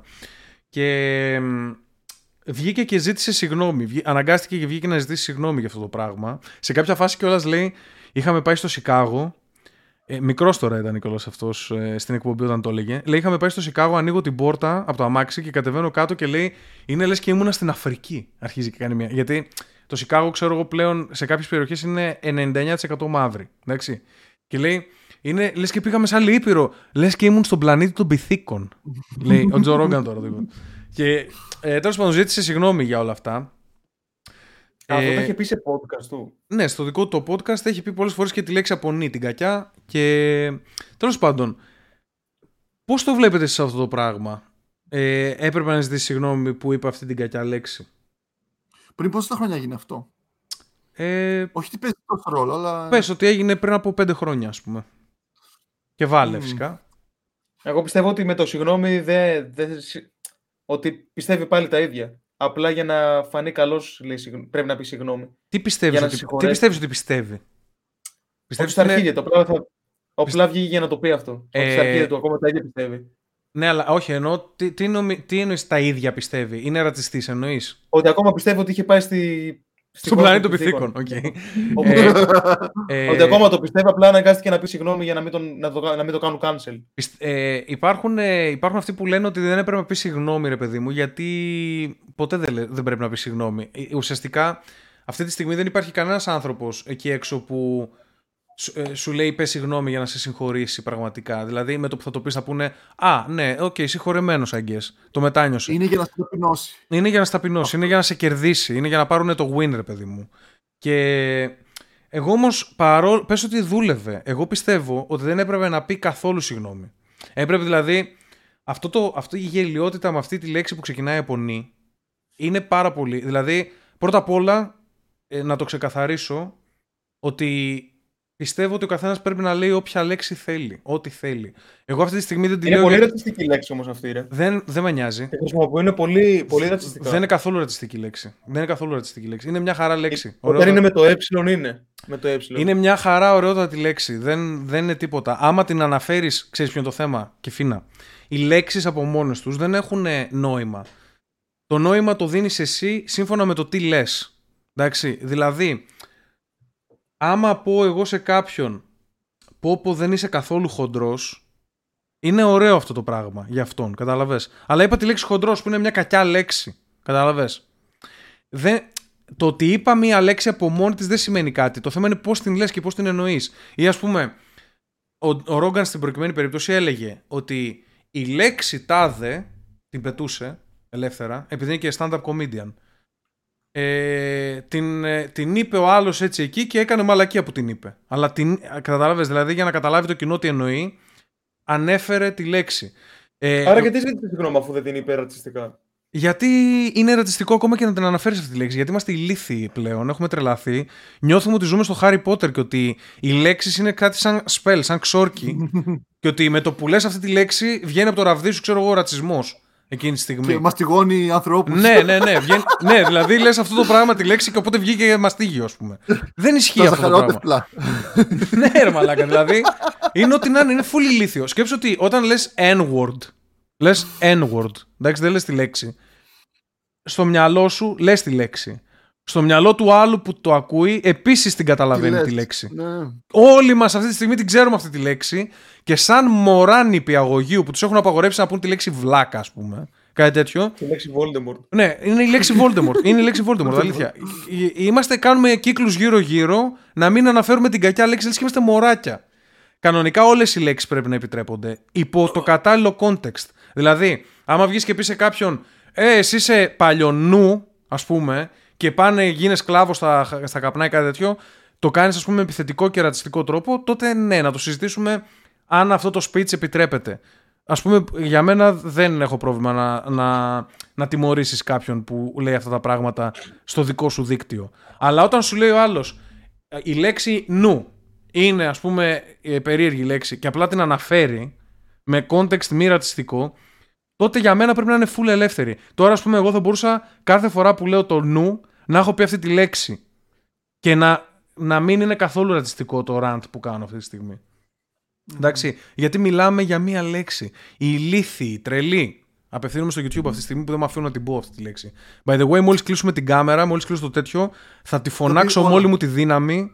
Θα τη φωνάξω με όλη μου τη δύναμη, να ξέρετε. Θα βγω στο μπαλκόνι για τη φωνάξω αυτή τη λέξη. Ε, και, από εδώ και, από εδώ και πέρα είναι η αγαπημένη μου λέξη συγκεκριμένη. Ταυτόχρονα δεν θα έπρεπε να απογορεύουν στους Μεξικάνους να λένε λέξη γκρίνγκο. Ε, δεν, παίζει ρόλο, δεν παίζει ρόλο. Άμα γαμάς τους λευκούς δεν υπάρχει πρόβλημα. και τη λέξη cracker τη λένε συνέχεια. Ναι. Ε, για ποιο λόγο; Και καλά ότι ε, είναι αυτός που κάνει crack το μαστίγιο. Κάτι τέτοιο. Για τους λευκούς και τους λένε cracker, αλλά δεν είμαι σίγουρος ότι είναι αυτός ο... Ότι είναι αυτή η τέτοια. Πρώτη φορά το ακούω αυτό. Το λένε. Ε, cracker please. Cracker please. Τι έγινε με το Μίσκι; Μια και έχεις πάει στην Αμερική. Τι έγινε με το Μίσκιφ; Ε, ένας viewer, σε εισαγωγικά... Oh, ακούγεται επικίνδυνο αυτό. Του κάνει στοχευμένη επίθεση με τα Max και τον τράκαρε Αυτό το άκουσα, το άκουσα, ότι πήγε κάποιος και τον τράκαρε. Ναι, ναι, το άκουσα τον ίδιο. Και πήγε φυλακή. Ε, Ο άλλος που το επιτέθηκε με τα Max. Λογικό. Σκέψου του... τώρα να βγαίνεις να πηγαίνεις στο σούπερ μάρκετ, να είσαι streamer και να έρχεται άλλος και ε, να Μαλάκα, όταν είσαι τόσο διάσημος πρέπει να προσέχεις λίγο παραπάνω. Και έχει και καλό αμάξι ο Μίσκιφ. Πρέπει να του γάμισε καλό αμάξι. Ναι. R8 έχει νομίζω. Δεν ξέρω τι είναι το R8, αλλά πρέπει να ακούγεται καλό. Ρε, ακούγεται καλό. R8 μου ακούγεται σαν κουμπί στο πληκτρολόγιο και να κάνω έτσι. Πάτα Πώ κατά είναι αυτό, το πατήσω. Έχει R8. Τέλος πάντων, ε, κάνουν μαλακίες, μας έχουν υπήρξει τα αρχίδια για βλακίες και σαν μωρά καθόμαστε και ασχολούμαστε με μία λέξη. Με μία λέξη. Την οποία όλοι ξέρουμε πώς λέγεται, όλοι ξέρουμε τι σημαίνει, όλοι ξέρουμε ότι είναι ρατσιστική. Την έχουμε όλοι στο μυαλό μας, αλλά μην, μην, μην, μην το πεις. Μην το, μην το αναφέρει καν. Ε, ναι. Αυτό Νομίζω ένα τέτοιο έχει. Ένα τέτοιο θηρίο πρέπει να έχει ο Μίσκι. Είχε, πάει τώρα, το γάμισε ο. Ε, Ουσιαστικά όλο αυτό θέλω να κάνουν όμως. Σιγά σιγά να διαγράψουν αυτή τη λέξη από τη μνήμη μας. Ναι, ναι. Έτσι, ναι, ναι, ναι, σιγά μην διαγραφεί, ναι, μαλάκα. Προφανώς δεν διαγραφεί. Α, να σου πω κάτι όμως, σε βάθος χρόνου, αν συνεχιστεί αυτό. Θα γράψω, ε, εγώ βιβλίο, νέες... θα γράψω εγώ βιβλίο για αυτή τη λέξη και θα μείνει. Οι νέες γενιές δεν τη χρησιμοποιούν. Επειδή ακριβώς κάνουν όλο αυτό το. Πρώτα απ' όλα δεν γίνεται αυτό γιατί χρησιμοποιούν οι μαύροι. Οπότε. είναι και στα. Ναι, κάνουν... Εγώ δεν κατάλαβα γιατί αυτή η λέξη ανήκει στους μαύρους. Είναι ρατσιστικό, δηλαδή. Είναι ρατσιστικό. Θέλω και εγώ να τη χρησιμοποιώ. Δεν κατάλαβα. Αυτό το λένε με Α όμως. Ωραία, πες το και εσύ με Α. Τολμάς. Εγώ το λέω, χαίστηκα, νίγκα. Δεν είναι κάτι. Δεν είναι κάτι... Ναι, έτσι, έτσι δεν είναι ρατσιστικό. Ναι, δεν είναι ρατσιστικό. Επιτρέπεται, Ναι, επιτρέπεται και τους κανόνες του YouTube και αυτά. Δεν είναι κάτι. Αλήθεια. Φαντάσου, λες το μισό ξόρκι. Είναι. Αντί να πεις αβάντα κεντάβρα, λες αβάντα κεντά. OK, OK. Είσαι το καλύτερο παιδί. Είσαι το καλύτερο παιδί, δεν έγινε τίποτα. Δεν πέθανε ο Ναι, Sirius Black. Μιλάμε, Ναι, λες και, είμαστε, δεν- λες και, είμαστε δεν- bot-α- λες και είμαστε bot-άκια και περιμένουμε να ακούσουμε Ερ! Και να είμαστε Α! Φάτε τον! Καταστραμμένοι μαλάκα. Μηδέν ελευθερία του λόγου. Γιατί όμως, Έλα. Επειδή το με α το λένε ρε φίλε σε φάση φιλικά. Come on. Ξέρε- Εγώ θέλω να το πω με ε. φίλε. Εγώ θέλω να το πω με ε φιλικά, ρε μαλάκα. Να σου δώσω ένα παράδειγμα.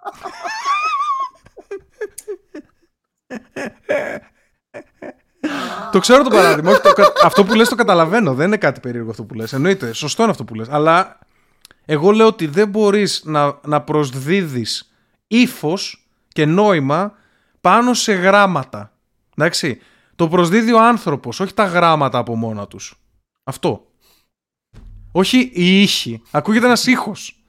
Ο ήχος δεν σημαίνει ρατσισμό. Απλά ακούγεται ένας ήχος. Θα μας δει μετά με το που κλείσουμε. Αντίφα. Ο παλιοκράκερ. ε, μην, τα- μην, ε, μην το χρησιμοποιείς, μα φάμε μπαν γι' αυτό και θα γελάει ο κόσμος. να πούμε. Αυτό με το Αλήθεια. γράφτη που έχεις Ναι. γράψει εδώ πέρα είναι legit. Ποιο; Ε, Είναι, είναι legit αυτό, είναι αληθινό. Ποιο ρε εσύ; Αυτό με το, με το Πάο Κάρα που γράψαν πάνω με τον γράφτη. Δολοφονία Άλκη. Έσβησαν το Άλκη Ζής και έγραψαν Παοκάρα από πάνω. Ναι, είναι ένα γκράφτη περίεργο. Και επίσης ε, και ο Κούγιας έδειξε στο κινητό του, και αυτό είναι follow-up από τα προηγούμενα, έδειξε στο, κινη- στο κινητό του μια δημοψίευση του Γιώργου Σαββίδη. Ποιος είναι ο Γιώργος Σαββίδης, Ο γιος του Ιβάν. Ο γιος του Ιβάν. Ναι. Που είχαν κερδίσει τον Άρη και είχε ποστάρει στο Instagram ένα μαχαίρι τύπου σαν αυτό που σκότωσε Αυτό το τον είχα δείξει Άλκη. εγώ, ρε. Ναι. Το είχα δείξει εγώ σε αυτό το post που σου είχα στέλνει. Ναι, το έβγαλε ο Κούγιας, το, δείχνε, το δείχνει σε δημοσιογράφους και έλεγε είναι τρομακτικό. Το βλέπετε αυτό που γίνεται.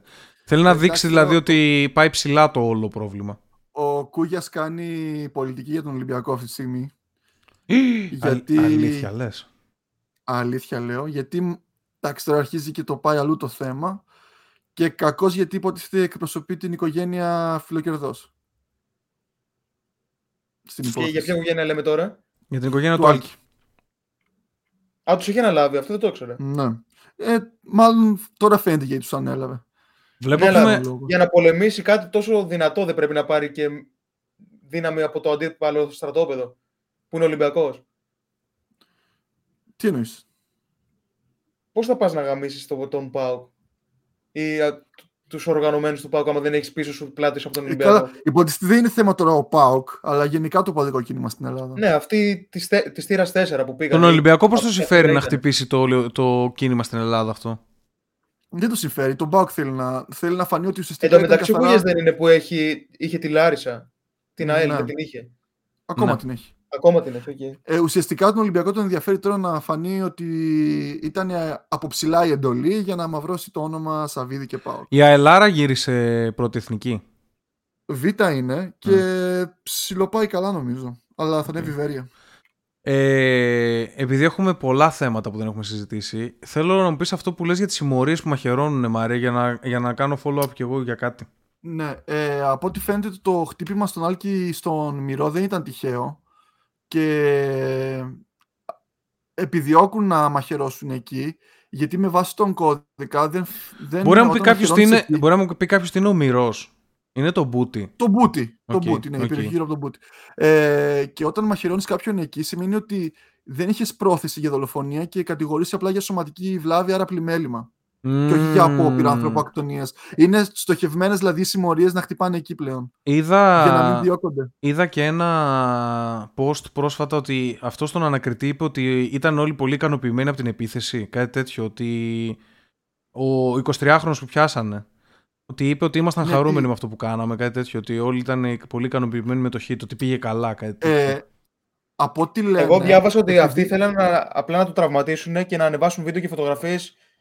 Ότι στο έτσι YouTube, σας γαμάει ο καλά. Πάκος, ας πούμε. Κάτι τέτοιο. Ναι, ότι έτσι, για να τους γλεντήσουν και καλά. Για πες Μάρια. Από ό,τι λένε, την, την επόμενη μέρα σηκώθηκε και πήγε κανονικά στη δουλειά του. Μάλλον ή δεν είχε ακούσει τι είχε γίνει, πολύ δύσκολο, ή μάλλον δεν είχε συνειδητοποιήσει τι είχε κάνει. Ναι. Ε, εντάξει, είναι και λίγο. ξέρεις, Ποιος, αυτός που μαχαίρωσε ή αυτός που πιάσανε; αυτούς που πιάσαν στην αρχή. Αυτός που πιάσανε ποιος ήταν όμως; Αυτός που μαχαίρωσε; Όχι, από ό,τι λένε όχι. Και από ό,τι Ε, μαθαίνω εντάξει, και μαλάκα από- τώρα. Όλοι ο ένας θα το ρίξουν στο άλλον. Ό- ό- όλοι θα λένε εγώ ήμουν στο αμάξι από εδώ και πέρα. Θα τα ρίχνουν ένα στον Ναι, άλλον. απλά ξέρεις κάτι. Είσαι αυτός που έχει το αμάξι. Σε έχει πιάσει σίγουρα κάποια κάμερα. Δεν γίνεται να πας στη δουλειά σου το επόμενο πρωί. Εντάξει, Σαν να δεν μην ξέρω, είναι δεν, ξέρω τίποτα. δεν, δεν ακολουθώ την υπόθεση. Α ας ασχοληθεί ο Κούγιας με αυτά. Ε, άμα θες Κιφίνα, θυμ- να, να πω λίγο τώρα που λέμε για συμμορίες και τέτοια, να κλείσουμε με ωραίο τρόπο. Εκεί που γράφω κλοπές New York στο τρέλο, άνοιξε το, έχω ένα βιντεάκι εκεί. Είναι ο, ο ηθοποιός ο Michael Rappaport, ο οποίος είναι ιδιαίτερα προοδευτικός κιόλας. Έβριζε συνέχεια τον Τραμπ. Ε, πήγε στη Νέα Υόρκη, θυμάστε αυτό που σας έλεγα ότι κλέβουν συνέχεια και ε, δεν είναι, πλε- είναι πλημέλημα πλέον και δεν τους νοιάζει καθόλου; Ναι, ναι, ναι. Από 1000 ευρώ και κάτω που έλεγε. Ναι, δες εδώ, Ναι. τα έχουν αδειάσει πλήρως τα ράφια, δεν έχει τίποτα να Σούπερ πάρει. μάρκετ ήταν αυτό; Ναι, κάτι τέτοιο είναι. Σούπερ μάρκετ. Δεν έχει τίποτα να πάρεις και περίμενε, πε- ε, περίμενε λίγο, προχώρα το λίγο. Όχι τόσο, όχι τόσο. Δες εδώ, δες εδώ τώρα. Εδώ είναι που κλέβουνε. Είναι μέσα σε άλλο και κλέβει κανονικά και φεύγει. Μπροστά σου security. I'm seeing this. Απλά μπαίνει μέσα σε παίρνει και φεύγει.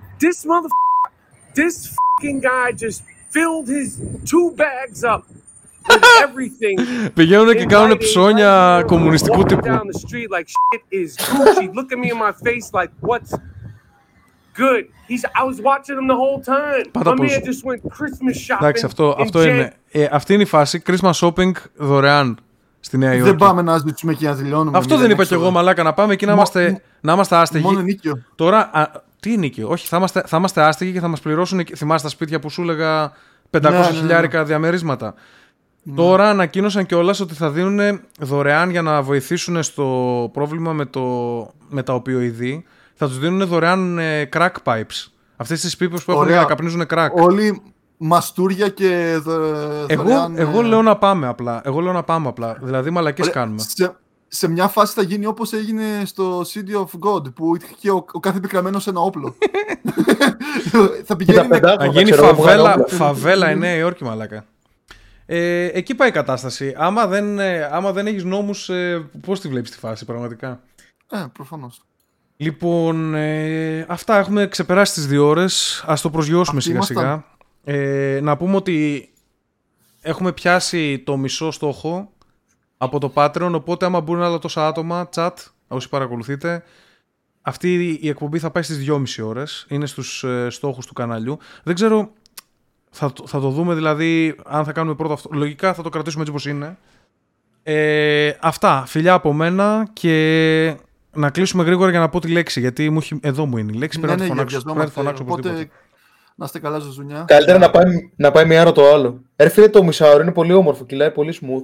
Ενώ το δύο ώρο, ίσως έπρεπε να κάναμε, να τα, το σπλιτάρουμε σε δύο μον, μονόωρα. Αυτά θα τα συζητήσουμε εκτός podcast. Ας τώρα μην ακούνε και νομίζουν ότι... Φίλησε τους το, το στόμα. Φίλησε τους στο στόμα, γρήγορα. Κυφίνα. Φυλάκια στα τσουνάκια σας. Σωστός. λοιπόν,